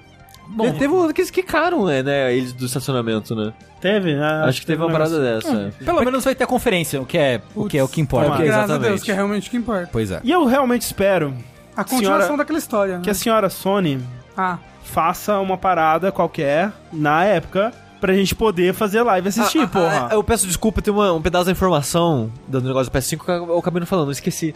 tu, tu, tu, tu, tu, tu, tu. Porque recentemente teve também, né, o, o, o final de um ano fiscal. E na reuniãozinha do ano fiscal lá, que a Sony falou que, a gente, que ela não tinha nada a falar sobre novidades do PlayStation 5, ela só falou que o PlayStation 5 vai seguir o mesmo roteiro de anúncios do PlayStation 4 Hum, ao longo do ano. hum. Aí, tipo, o PlayStation 4 foi anunciado em fevereiro. Cadê? O mês tá acabando. Amanhã. O que, que você quer dizer com o, o, o mesmo tipo de roteiro? Será porque- que vai ter um anúncio agora no começo do ano e o outro na E3? É porque esse ano é bissexto. É, mas eu acho que o mínimo que a gente tira disso é, em torno da E3, eu acho que vai ter algo sim. É, então, eu espero. Eu espero. Será? Eu o que, acho que a Sony vai. fez ano passado em torno da E3? Nada. Não, é que o ano passado não tinha PlayStation 5 pra anunciar. Porra, mas alguma coisa devia ter, né? Tinha desde. Não, que nem desde planejamento é tinha. Ano, passado não tinha nada. Nada. Não tinha nada. Bom planejamento de empresa, né? Isso daí. É, eu tô focando tudo no próximo console, ué. Será que estão? Porque não falaram nada ainda. Eu acho que a, Nint- a Sony esqueceu como fazer hype. aí. É, não, como eu é, falei. é, a Sony não vai lançar esse ano, eles esqueceram. Eles falaram, Eita, chegou novembro, né, gente? Eita, opa! E, cara, e, cara, cadê o videogame? Cadê? Tá, Ô, tá pronto? Você acabou o pera, videogame aí? Você fez lá? ah, eu não, achei que você ia fazer. Ah, porra. Porra. Ai, então, deixa pra é. depois, gente. Adia pro ano que vem. Por falar em empresas passando por dificuldades, Sushi. Opa, eu ouvi Blizzard. Oh, Falou em empresa com dificuldade, Peraí, ódio a do Blizzard, a público. Blizzard nunca passou por dificuldade. Jamais Não, a Blizzard isso. literalmente não erra. A não pode errar. Blizzard é uma dificuldade que as pessoas passam, na verdade, né? Quando tá muito frio. É verdade. também. Mas o negócio é a Blizzard, ela tem uma propriedade intelectual aí, uma série muito famosa que deixa as vovó de cabelo em pé. É, Ixi, Lost Maria. Vikings. Isso. É, as, vo- com as vovó quando jogava É. em 1914. É. É, Mas não, é Diablo 3. Na, na verdade, não, a série não é Diablo 3. a série é Diablo. Só uma pergunta. Vocês acham que eles se arrependem de ter chamado Diablo de Diablo? Porque é um nome bem merda, né? Ah, eu gosto. Porque não é um jogo mexicano ou espanhol. É, Mas às vezes, às vezes Diablo é italiano, você não sabe como é que chama. Mas não é um jogo Não, é italiano Diavolo, também. no caso. É. E- mas é alguma língua latina. Ah, porra, mas caguei foda. sem idioma. Mas então, isso que eu tô falando, porque parece que quando eu- se- sem o contexto, se, se alguém chegasse hoje e, e, e chamasse um jogo de Cabron. Ca- Cabron. Cabron, é. Então eu vou pensar, provavelmente tem alguma coisa com, né, países de língua Não, não, não. O negócio é que se fosse El Diablo, aí sim. El Cabron. Não, não, Aí eu, sim, mas eu como acho não que tem o ainda, é, eu acho que teria uma conotação internacional, mais internacional. É, se tipo, fosse, é. eu vou esperar ali, sei lá, alguém comendo uma paella. Numa paella. um taco assim. Ó, tá falando, Diablo é um nome comum, é tá em obra japonesa, então deve ser isso. É. Mas eu gosto de Diablo. Se chama Cramunhão. Assim, Tamanho. se ele tá usando. Final Fantasy VIII como base, eu acho que o Final Fantasy VIII tá usando, né, a, palavra em espanhol.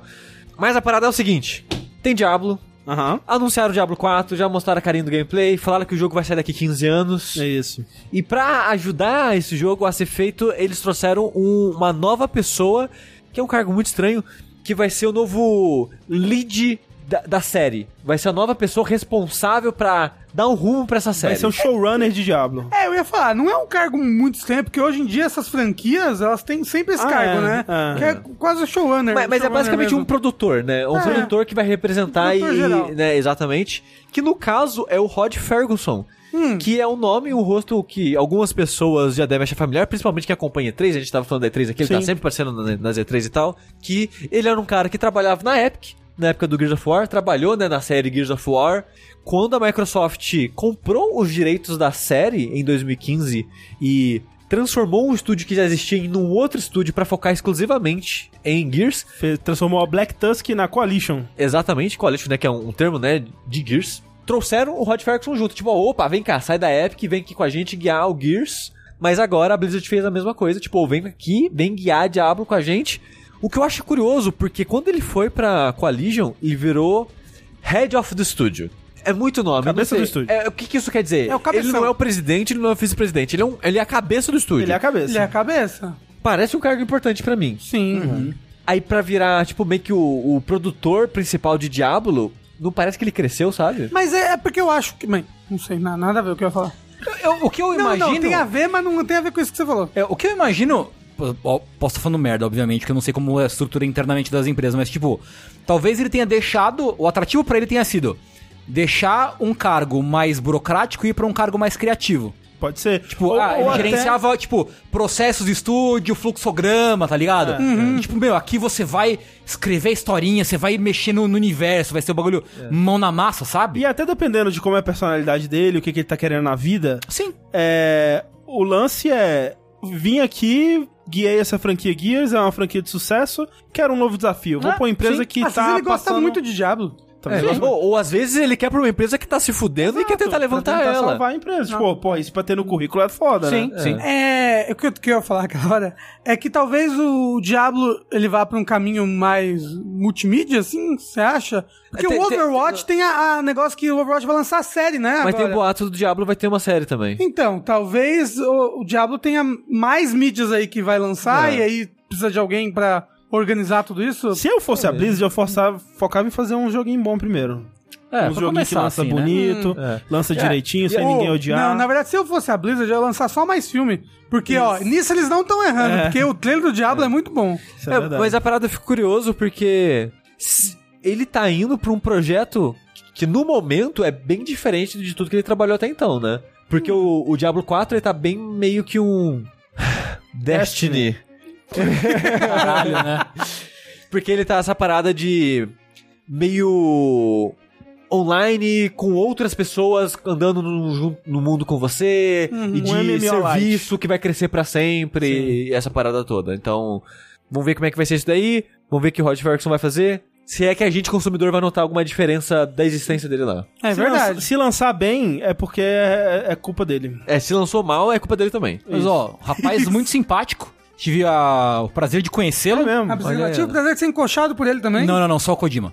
É, é porque quando fui intérprete lá do, do o Cabeção lá no, na BGS, é, ele tava lá, a gente foi lá participar da FanFest da, da Microsoft, e ele tava lá no backstage com a gente, não sei o que, tipo, cara, muito gente boa. Ele tem, ele tem cara de ser Ele é simpático. muito, muito simpático, muito gente boa. Mas voltando lá pra casa do senhor Rod Ferguson, né, de onde ele surgiu, nós temos ainda por lá nosso querido amigo Tim Sweeney, que é o CEO da Epic, que tem dado umas declarações que estão borbulhando aí na internet, causando o, o, o furor, Causando um frisson, um assim. frisson no, no jovem tuiteiro. Ah, eu lembrei!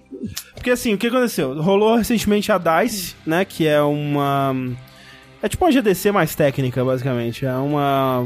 Uma convenção pra desenvolvedores e empresas. Board game é, e tal. Exatamente. Dados, né? E um estúdio que faz Battlefield também. Isso é verdade. É, a, a DICE, que é a DICE Summit, né? Que é esse evento que acontece é, todo ano, no início do ano. É, o CEO da Epic, o Tim Sweeney, ele fez o keynote de abertura, né? Ele, ele abriu o evento com uma, uma- um discurso, né? Um, falou de umas coisas lá. E aí ele falou sobre como ele tá vendo o presente, como que ele vê o futuro dos videogames, o que que as pessoas têm que fazer pra chegar lá e fazer essa é, evoluir, né, de- de onde a gente tá pra onde ele acha que a gente deve estar e tudo mais. E assim, o Tim Sweeney, é, é a gente já falou dele aqui algumas vezes, né? Já falou de, de decisões da Epic, especialmente em relação à Epic Game Store e tal. E ele é um cara que eu sempre fico olhando ele assim, eu fico meio desco- é, desconfiado, assim. Desconfiada. Eu olho pra ele assim e eu fico. Esse cara tá falando as coisas certas. Será que ele tem um plano maligno ali por trás? É, ele tá, ele tá falando as coisas certas, ele tá é, né, em prol dos desenvolvedores, ele tá né, contra a dominância do, do, do Steam e tal. Coisas ousadas, coisas que eu respeito, né? Mas aí, quando ele abre a boca, hum, Hum, me soa bem isso. Aí ele vem com aquele discurso de somos todos um e estamos aqui pra salvar ai, a o ser humano! Como é que é a menina do BBB? Isso, exatamente. Então, é, eu, sempre fico muito assim, esse cara, né, só fala merda, basicamente. E ele, né, ele fez um- uma boa demonstração disso na, na, na keynote que ele fez, porque assim, Ele fez uma boa demonstração de falar uma grande merda. é, porque ele é, mandou um discurso lá sobre ele tá, assim, é, é foda porque não tem esse discurso completo, né? É, Pelo menos a- a- quando eu chequei, não tinha ainda liberado, né, em vídeo. Geralmente não liberam, né? É, mas ele fez um, um, um discurso que alguns sites reportaram com trechos e tal, onde ele falou coisas, por exemplo, que é, sobre como que é, os jogos são meio viável, sim, de comunicar pontos de vista políticos, mas que nós, e aí, né, falando dele e de outros CEOs e donos de empresa, enquanto companhias de jogos, devemos é, nos divorciar completamente da política nesses jogos. E, né, assim, fora dos jogos também, tipo, em fóruns e, e tudo mais. E fazendo uma comparação aí de uma divisão entre igreja e Estado, né? tipo, a, a igreja não mexe nas coisas do Estado, o Estado não mexe nas coisas da igreja. É o Grande exemplo, religião do videogame. é, o exemplo que ele deu é tipo, ó, se um jogo quiser falar sobre coisas políticas, é porque ele isso partiu do coração do desenvolvedor e não de uma, uma empresa querendo capitalizar em cima do, da, da temática divisiva ou o que quer que seja. E assim, a um primeiro momento, parece ok, porque o que ele tá dizendo é: vocês fazem o jogo que vocês quiserem aí, nosso trabalho enquanto empresa é só dar suporte a isso e a gente vai vender o jogo e viabilizar esse jogo. Tá ok, né? É, parece parece um- uma, uma boa coisa.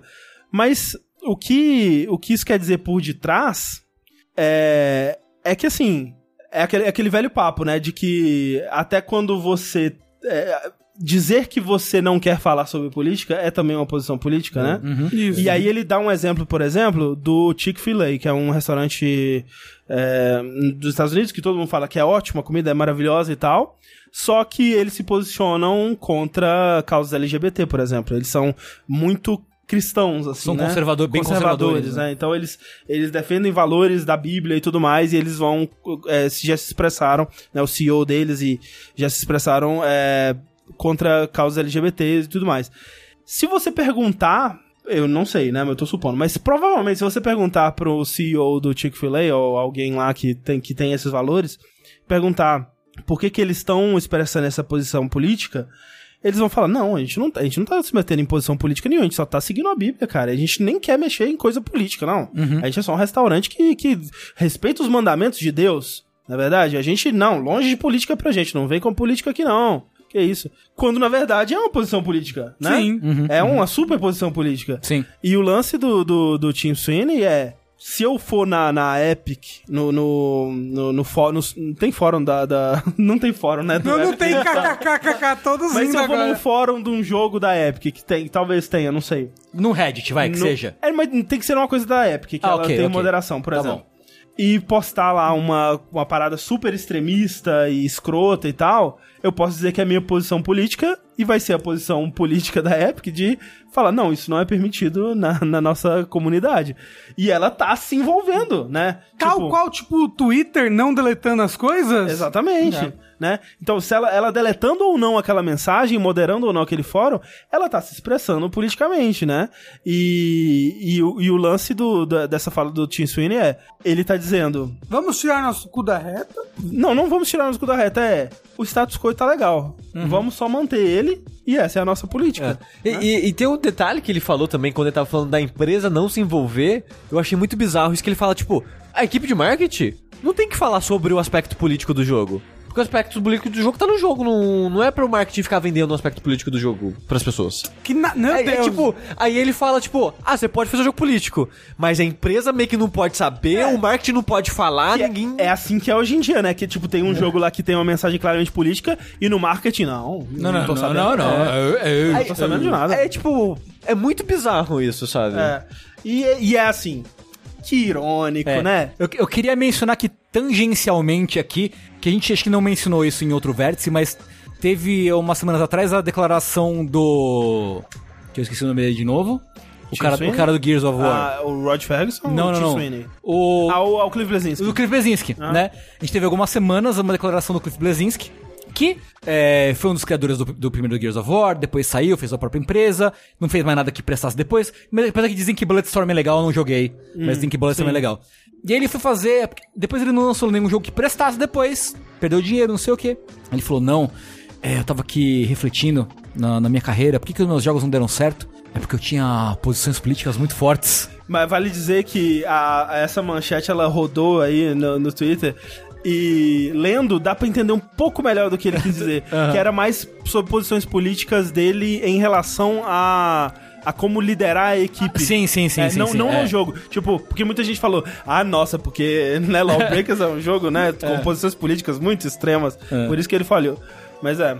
E assim, o lance do, do Tim Sweeney é que é muito irônico que a empresa dele seja, né, 40% de uma outra empresa que é regida por um governo extremamente com, é, é, é, político, né? Assim, com, com posições políticas muito Muito claras. muito claras É. e muito extremas, né? De anticon, anticonsumidor e antidemocracia e, e a coisa toda, né? Uhum, E olha, quem diria, né? Essa empresa aqui que tá muito interessada nesse que esse status quo seja mantido, né? Uhum.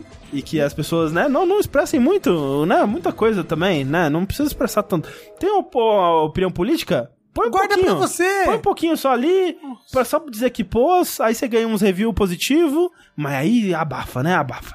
Não tem nada não. Tá tudo certo, gente. Então, é co- complicado. Nosso amigo Tim Sweeney.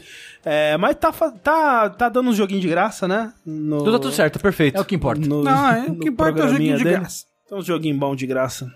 Falando no jogo político, Ah, Polixo, você quis dizer? jogo político, né? Não, Não falei isso que o André fica Repetir a triste. piada do Suji. Não falei isso que o André fica triste. vou ficar triste. Não, tá? o- Vamos falar, vamos falar do, de um jogo que é um hino, Ah, não é verdade? O hino que o Ricardo canta todas as noites. Isso. Que é o Anthem.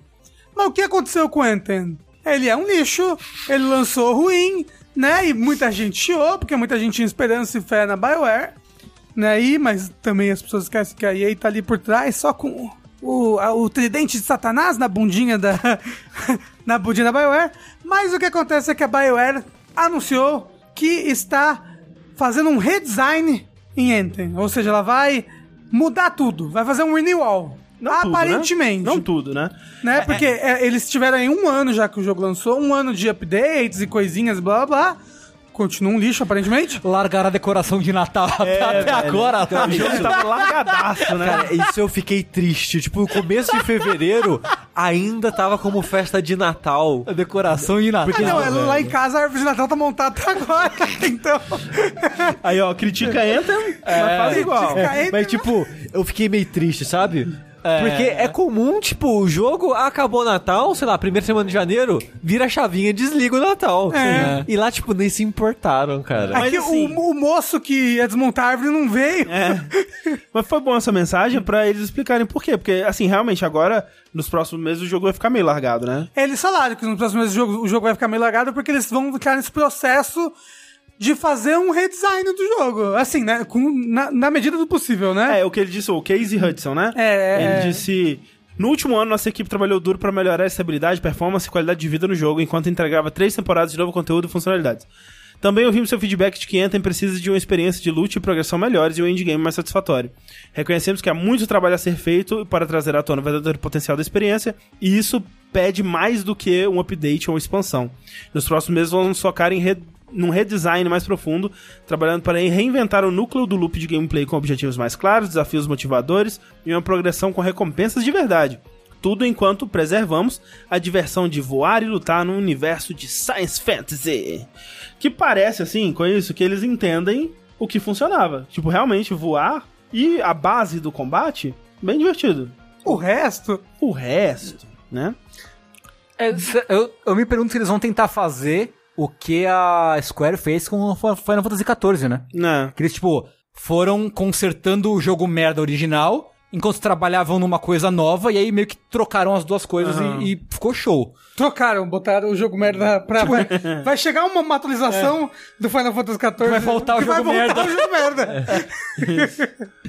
É, eu fiquei surpreso disso, sabe? Assim, eu, eu tava apostando ou, ou querendo, né, que Anthem se redimisse, mas eu não achava realmente que a EA ia deixar isso acontecer, sabe? E ela provavelmente não ia deixar se não fosse realmente esses casos, esses cases, né, de sucesso, como o Final Fantasy XIV, o Rainbow Six Siege, mais recentemente No Man's Sky, né?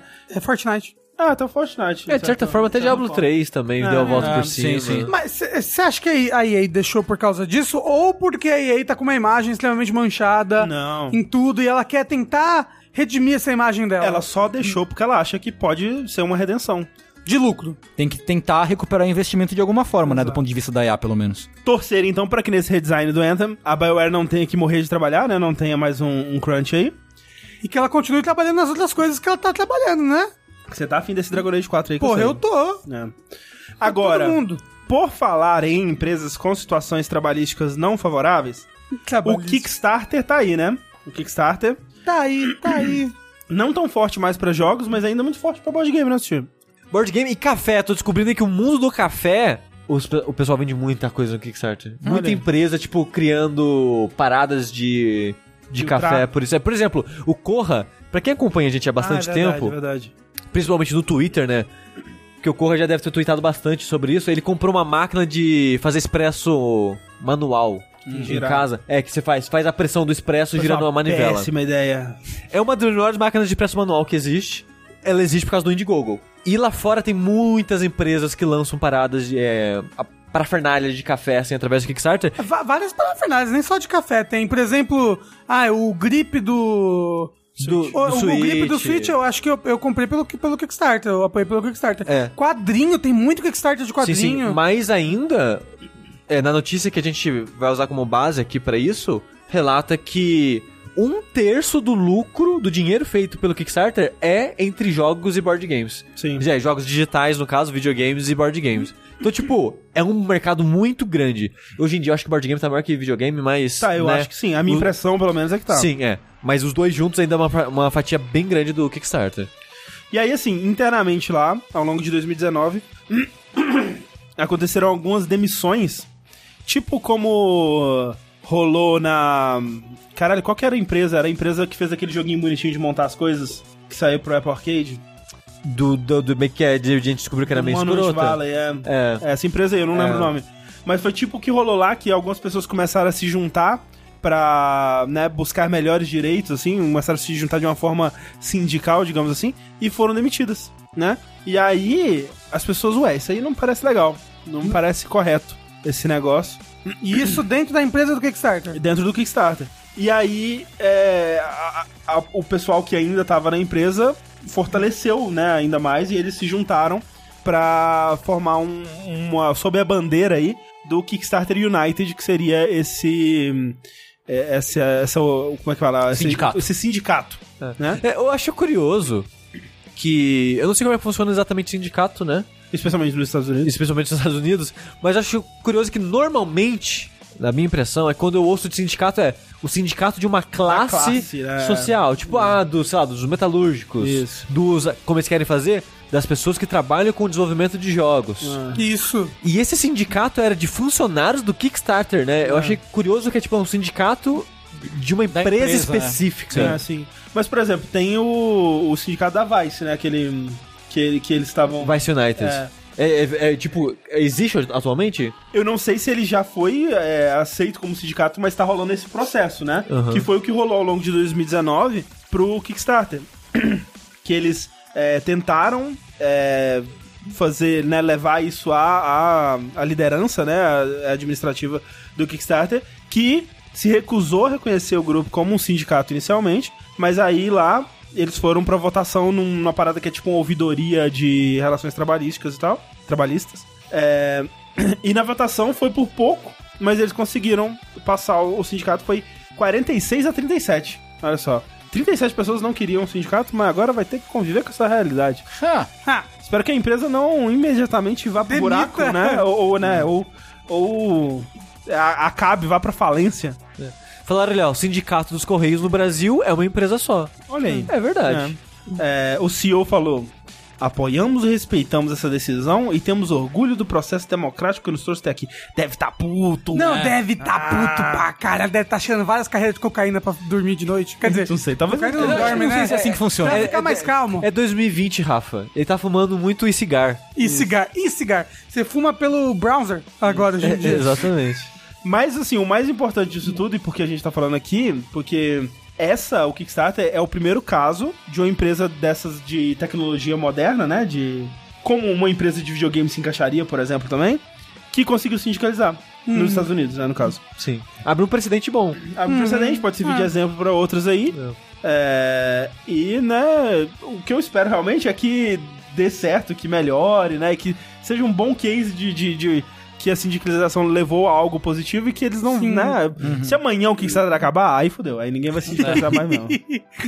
E essas foram as nossas notícias da semana. Vamos lá então pro nosso bloco de e-mails. E-mail! Se você quiser mandar um e-mail para o Vértice, você pode mandar para vértice.jogabilidade.de. É, a gente agradece, né, todo mundo que mandou seus e-mails. Mandem lá suas perguntas sobre videogames, seus questionamentos, seus, seus- suas matutações, né?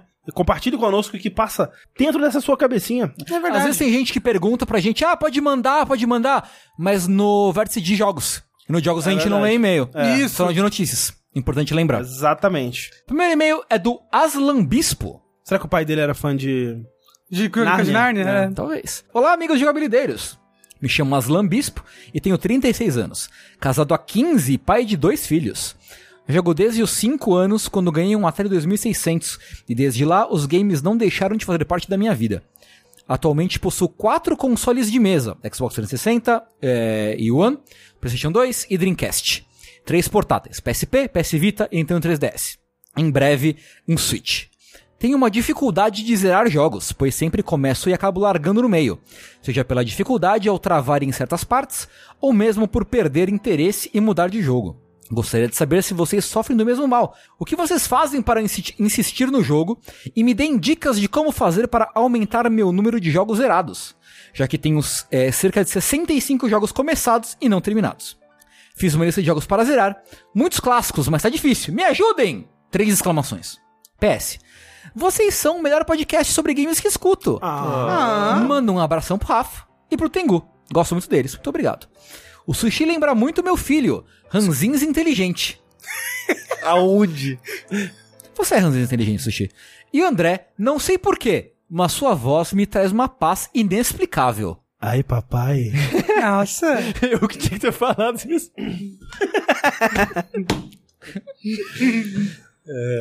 É, mas isso. sobre jogos não acabados. Eu não sei porque eu te- sofro do mesmo mal. É. É meio que meu trabalho isso há muitos anos, né? E eu então eu termino os jogos. Meu trabalho é não acabar os jogos, porque eu falo deles no vértice e não, não jogo mais. O meu problema é, tipo, se eu começo a jogar um jogo, eu não posso parar por muito tempo. Se eu parar por, É, tipo, dois dias, É. fudeu, assim. Você tem que manter É. uma frequência. É, é. Isso, Sim. se eu parar realmente por muito tempo, eu dificilmente eu consigo voltar. É. Quando eu volto, eu tenho que começar de novo. Senão eu não. Tem, que ter o flow, o flow do jogo. Sim. E assim, pra mim, é, o que eu observei ao longo dos anos e que tem me ajudado, eu, eu repito isso pra mim quando eu tô desinteressando de um jogo ou achando que eu não vou mais continuar e tal, é que tem muitos jogos que eu não tava achando o o começo interessante ou meio interessante, mas eu insisti e eles se tornaram alguns dos meus jogos favoritos. Isso já aconteceu múltiplas vezes. O outro aspecto disso é, às vezes, desapega. Tipo, não, não foi pra frente, vai pro próximo. Mas você não terminou nenhum jogo. Aí nenhum aí é foda. Realmente, aí, aí, Aí é um problema. tá, aí é um problema. É. Às vezes ele tem medo de, de concluir coisas. É, porque pra mim é engraçado isso, porque eu nunca tive esse problema, essa dificuldade em terminar jogos. Porque eu tenho talvez uma resistência maior, assim, a aguentar um jogo mediano ou ruim. A não ser que o jogo tá, tipo, cara, se o jogo tá muito ruim, aí eu paro. Principalmente hoje em dia, porque a gente tem bastante escolha, né? Bastante opção. Sei lá, no começo da geração do PlayStation 3, onde eu comprava o jogo com o meu suado dinheiro que eu passava fome pra comprar, cara, foda-se, eu tô achando ruim, eu vou terminar essa porra, porque é o que eu tenho pra jogar agora. É. Mas hoje em dia, se eu tô achando o jogo muito ruim, eu paro. E, cara, e se, é- e se pra você foi isso, tipo, você não gostou? Você não gostou. É, Bola pra frente, sim. tem, Ah. mais, tem mais jogo aí. Tipo, tem Mas- vários jogos que eu termino porque eu gostei é, muito e mas não o, tem como. Mas o que eu digo é, joga mais de umas três horas, pelo menos. Porque eu acho que se jogou, tipo, uma horinha, é muito cedo pra dizer, sabe? Dá- depende dá- do dá- jogo também, né? É, dá, dá... Não, sim, é claro. Se fosse lá um jogo de duas horas, Sim, beleza. sim. Mas se for um jogo de 8, 10, eu acho que três horas, pelo menos, ali pra dar uma chance. O moço falou uma dica interessante ali, ó. O, G- o GLH Pimenta. Ele disse: vai pra jogo mais curto pra acostumar. Funcionou pra mim. Talvez ele realmente procurar num How Long to Beat aí uns jogos mais curtinhos primeiro. É, assim, uma coisa que acontece é quando eu Brothers. quando eu termino um jogo, sempre que eu termino um jogo, me dá vontade de terminar mais jogos. Hum. Ou quando eu platino um jogo, me dá vontade de platinar mais jogos. Eu quero aquela sensação ali, eu quero ela de novo. Pra mim, é, uma- outras pessoas que deram dicas é tentar não começar outro jogo Sim. é, Isso. enquanto você tá naquele. É. E perguntaram pra mim, quando eu dei o exemplo de que tem jogos que eu comecei jo- não gostando ou não gostando muito e que se tornaram favoritos, assim, recentemente teve Red Dead 2, por exemplo. Red Dead 2 foi um jogo que eu, o começo dele, é, eu tava achando bem chato. O meio também, o fim. Nossa senhora, Deus me livre.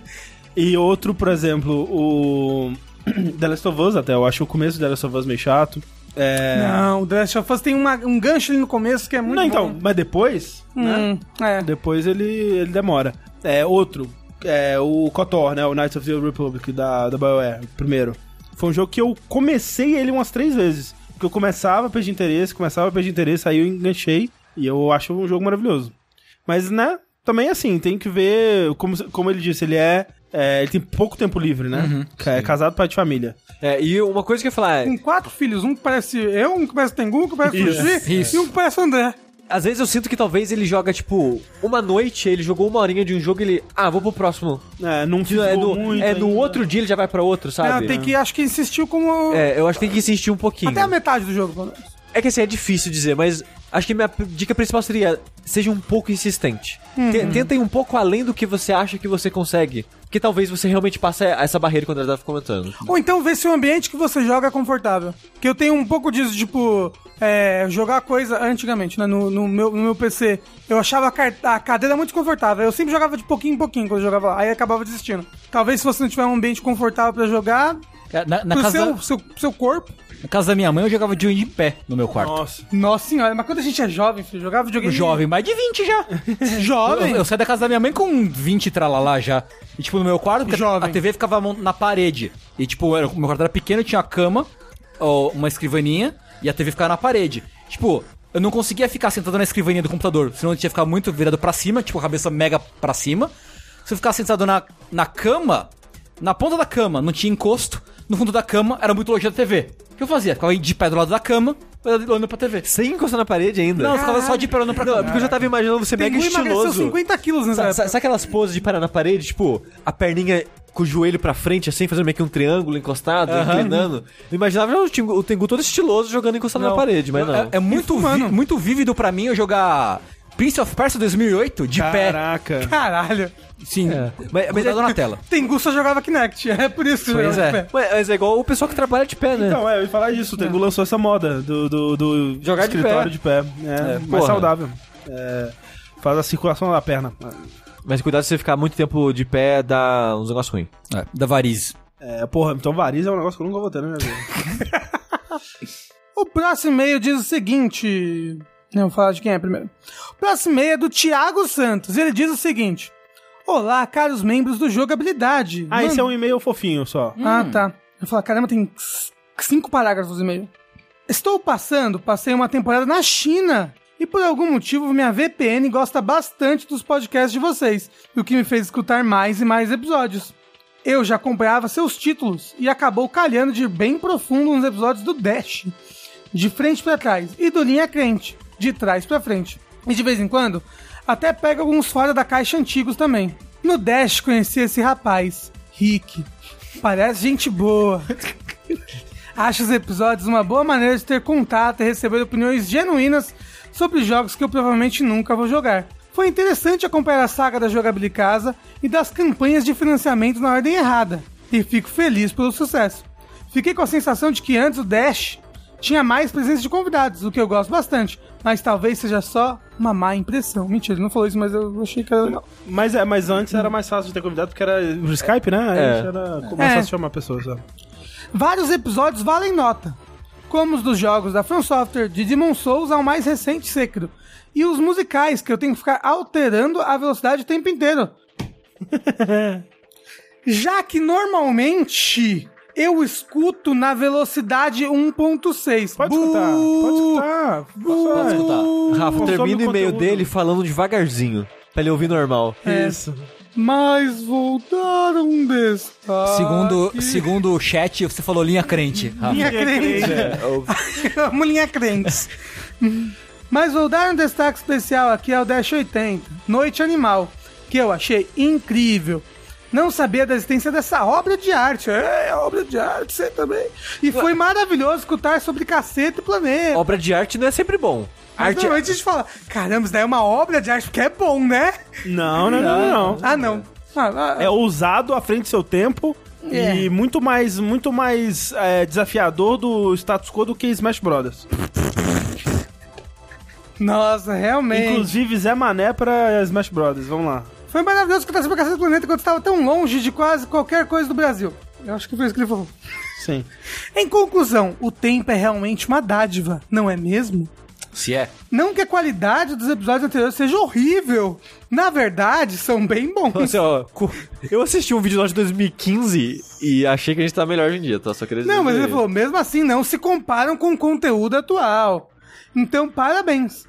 Outro ponto é que os episódios antigos não têm Rafa ou Tengu. E eu sempre fico com o sentimento de que algo está faltando. Ah, Ah. obrigado e beijo no coração. PS2. Dia desses fui dar uma olhada no canal de jogabilidade no YouTube e também gostei. Vocês parecem bastante com a imagem que eu tinha formado na cabeça por causa das vozes. Menos o André, que eu imaginava com um cabelo mais curto. De qualquer forma, todos muito bem apessoados. Muito obrigado. Obrigado. Que, que bonitinho. É, eu, sou- eu fico muito curioso com, o, com a imagem que as pessoas formam da gente pelo, pelo podcast só. Então. Você sabe uma coisa que me deixa puto? Não. Aquela vez que falaram que o sushi era um marombeiro? Não, aquilo eu acho muito engraçado. Mas toda vez que as pessoas vão desenhar a gente, todo mundo é normal. Normal. Menos eu, que sou um. Mas a um- culpa é de quem? Que sou um gordo absurdo. Mas a culpa, A é culpa de é quem? sua. A, culpa, é minha. toda Você, sua. você só Rafa. tem você mesma pra culpar, É. Rafael. A sua narrativa é de que você é a pessoa mais gorda de Mas jogabilidade. olha só. A gente, tipo, teve um desenho recentemente que começou, ah, tô fazendo esse desenho aqui. Aí tava lá o sushi, aí acho que tinha o Tengu também, não lembro se já tinha o Tengu, já tava na época. Aí o Andrezão, todo bonitão lá na frente. E aí, tinha eu no fundo. Quero os dois um do lado do outro. Não! Era tipo uma bola gigante. A minha camiseta não servia em mim direito.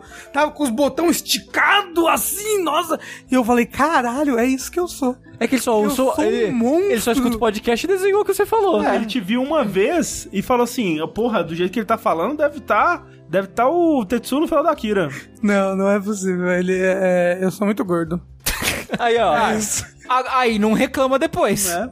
Tô triste. Mas, ó, eu Mandem quero... nudes. Fica o pedido aqui. Se você tá ouvindo a versão em áudio desse podcast e nunca viu a gente, Por favor. não veja e manda a, sua- a descrição de É. como você acha que a gente é. Não, vê se vai lá no streaming, porra, caralho. depois, depois, da Depois. descrição. Primeiro você manda a descrição e depois você vai ver. Só É. matar a curiosidade. Será mas que- manda pra gente saber como é que você acha que a gente é. Será que tem muita gente que só ouve e Tem. nunca assistiu nenhum stream, não viu nenhum vídeo? Vira e mexe para gente Nada. falando a primeira stream que É. eu vejo. quê? O moço falou ali que eu tenho voz de gordo. Deve ser isso. É isso, é certamente isso, Rafa. É, assim, se você, se você conseguir desenhar, Porra, ia ser legal. é, seria legal.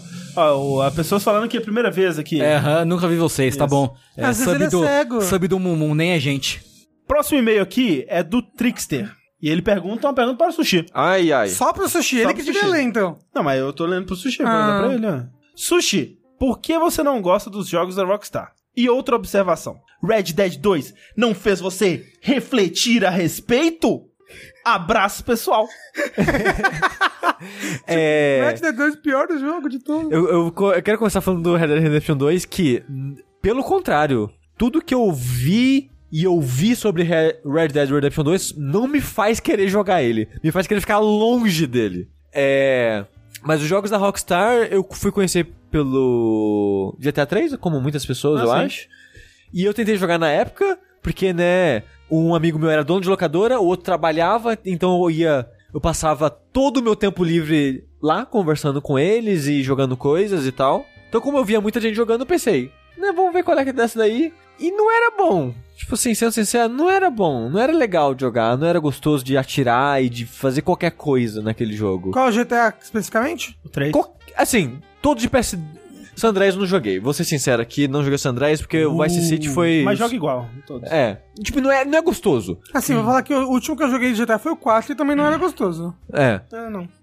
Aí. Porque, tipo, um. A maioria das pessoas que quer jogar no locador só queria jogar caos. Vou fazer cheat aqui de munição, de dinheiro e só quero Tá sacar. explodindo tudo. É, e eu não vejo graça nisso. Assim, eu vejo graça nisso por uns 30 minutos, uma hora até. Mas acabou o jogo depois É. pra mim, que não tem mais o que fazer. É, eu, eu realmente não vejo graça nisso, então eu ia jogar o modo historinha. Só que não é legal. O lance dessa, dessa parada de criar o caos é que era muito novo, né, na época. Tipo, você ter essa liberdade de fazer o que você quiser e matar quem você quiser e tal.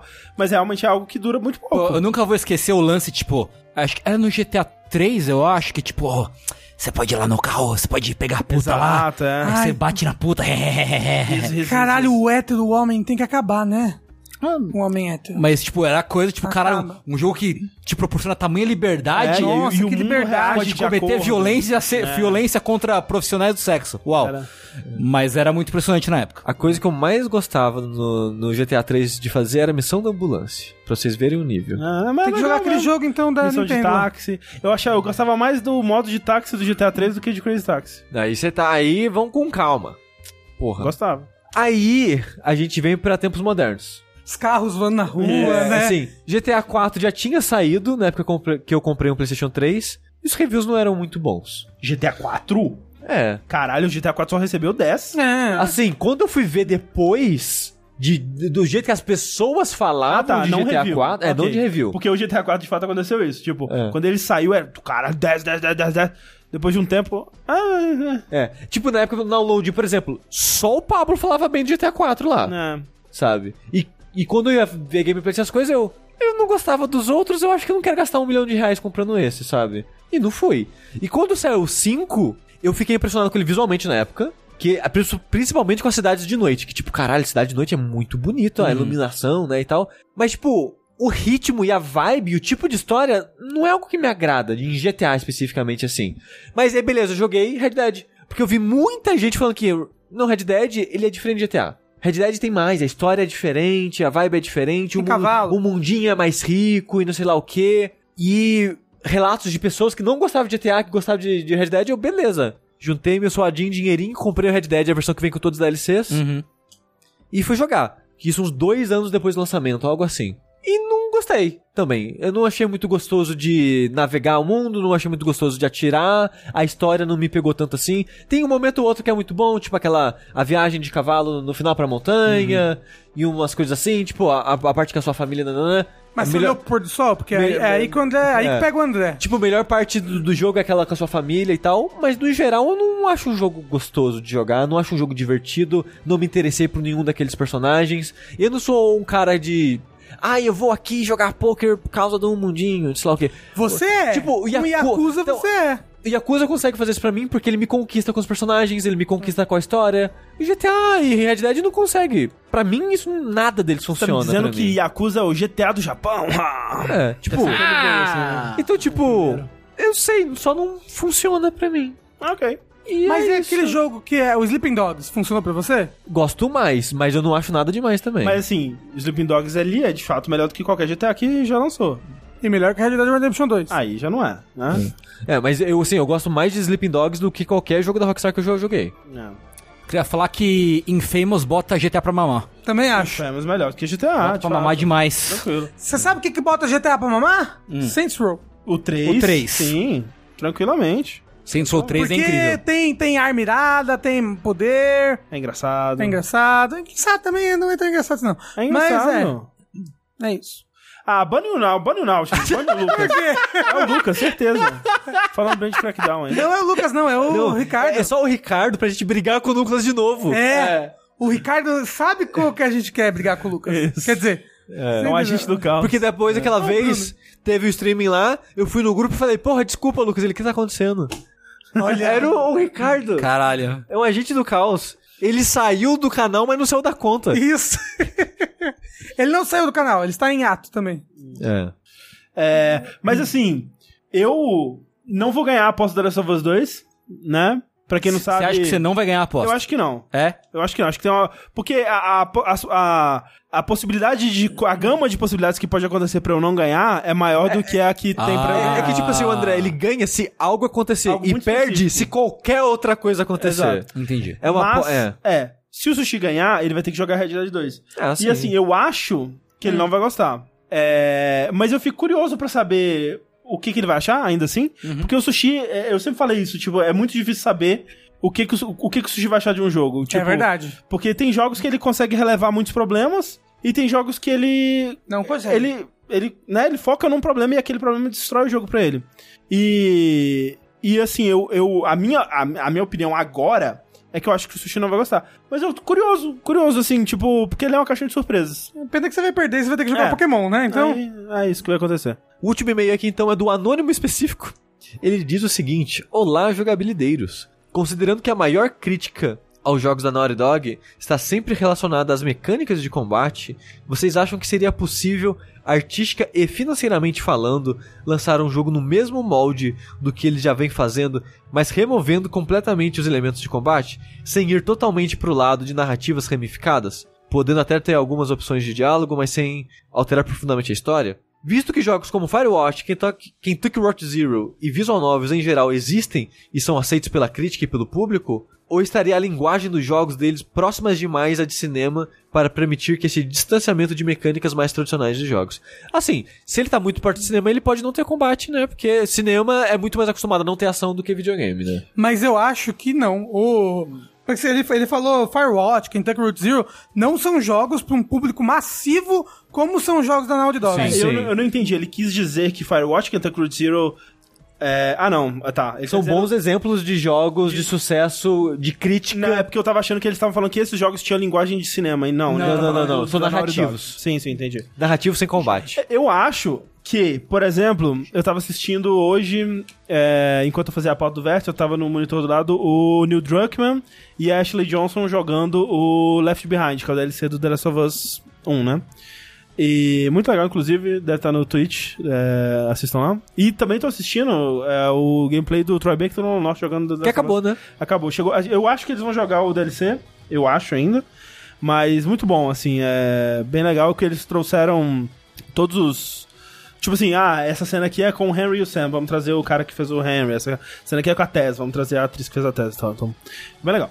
É, mas, olhando o. o Left Behind, que é o DLC do The Last of Us, ele funcionaria melhor pra mim se ele não tivesse a, o entrecorte com as cenas do, do passado e do, do presente, né? Porque, pra quem não lembra, sem dar muito spoiler, porque o Tengu, né, tá, joga, tá no processo de jogar, mas o DLC, ele corta entre cenas do presente, que são cenas de batalha e de tiro, e cenas no passado, que são cenas de exploração e de ah, ah, explorar e o, é, curtir o ambiente, ceninhas- Conversinhas e tal. Conversinhas e tal. Eu acho que o DLC seria muito melhor se não tivesse os momentos de combate. Concordo. É, não porque eu não gosto do combate, Mas porque são forçados na história. são muito forçados e quebram o ritmo do- da parte que pra mim é muito mais interessante. Mas é o que eu tava falando. é- é- eles são jogos pra um público que, Então, que se não tivesse combate, ia abominar, acho que o jogo. então, eu não sei se o público ia abominar, mas o que eu acho é, eu acho que a Sony não ia deixar, entendeu? Não, eu eu- acho que ela ia ter medo de lançar um jogo nesse nível de investimento que não se prenda a alguma coisa que dá certo em videogame, sabe?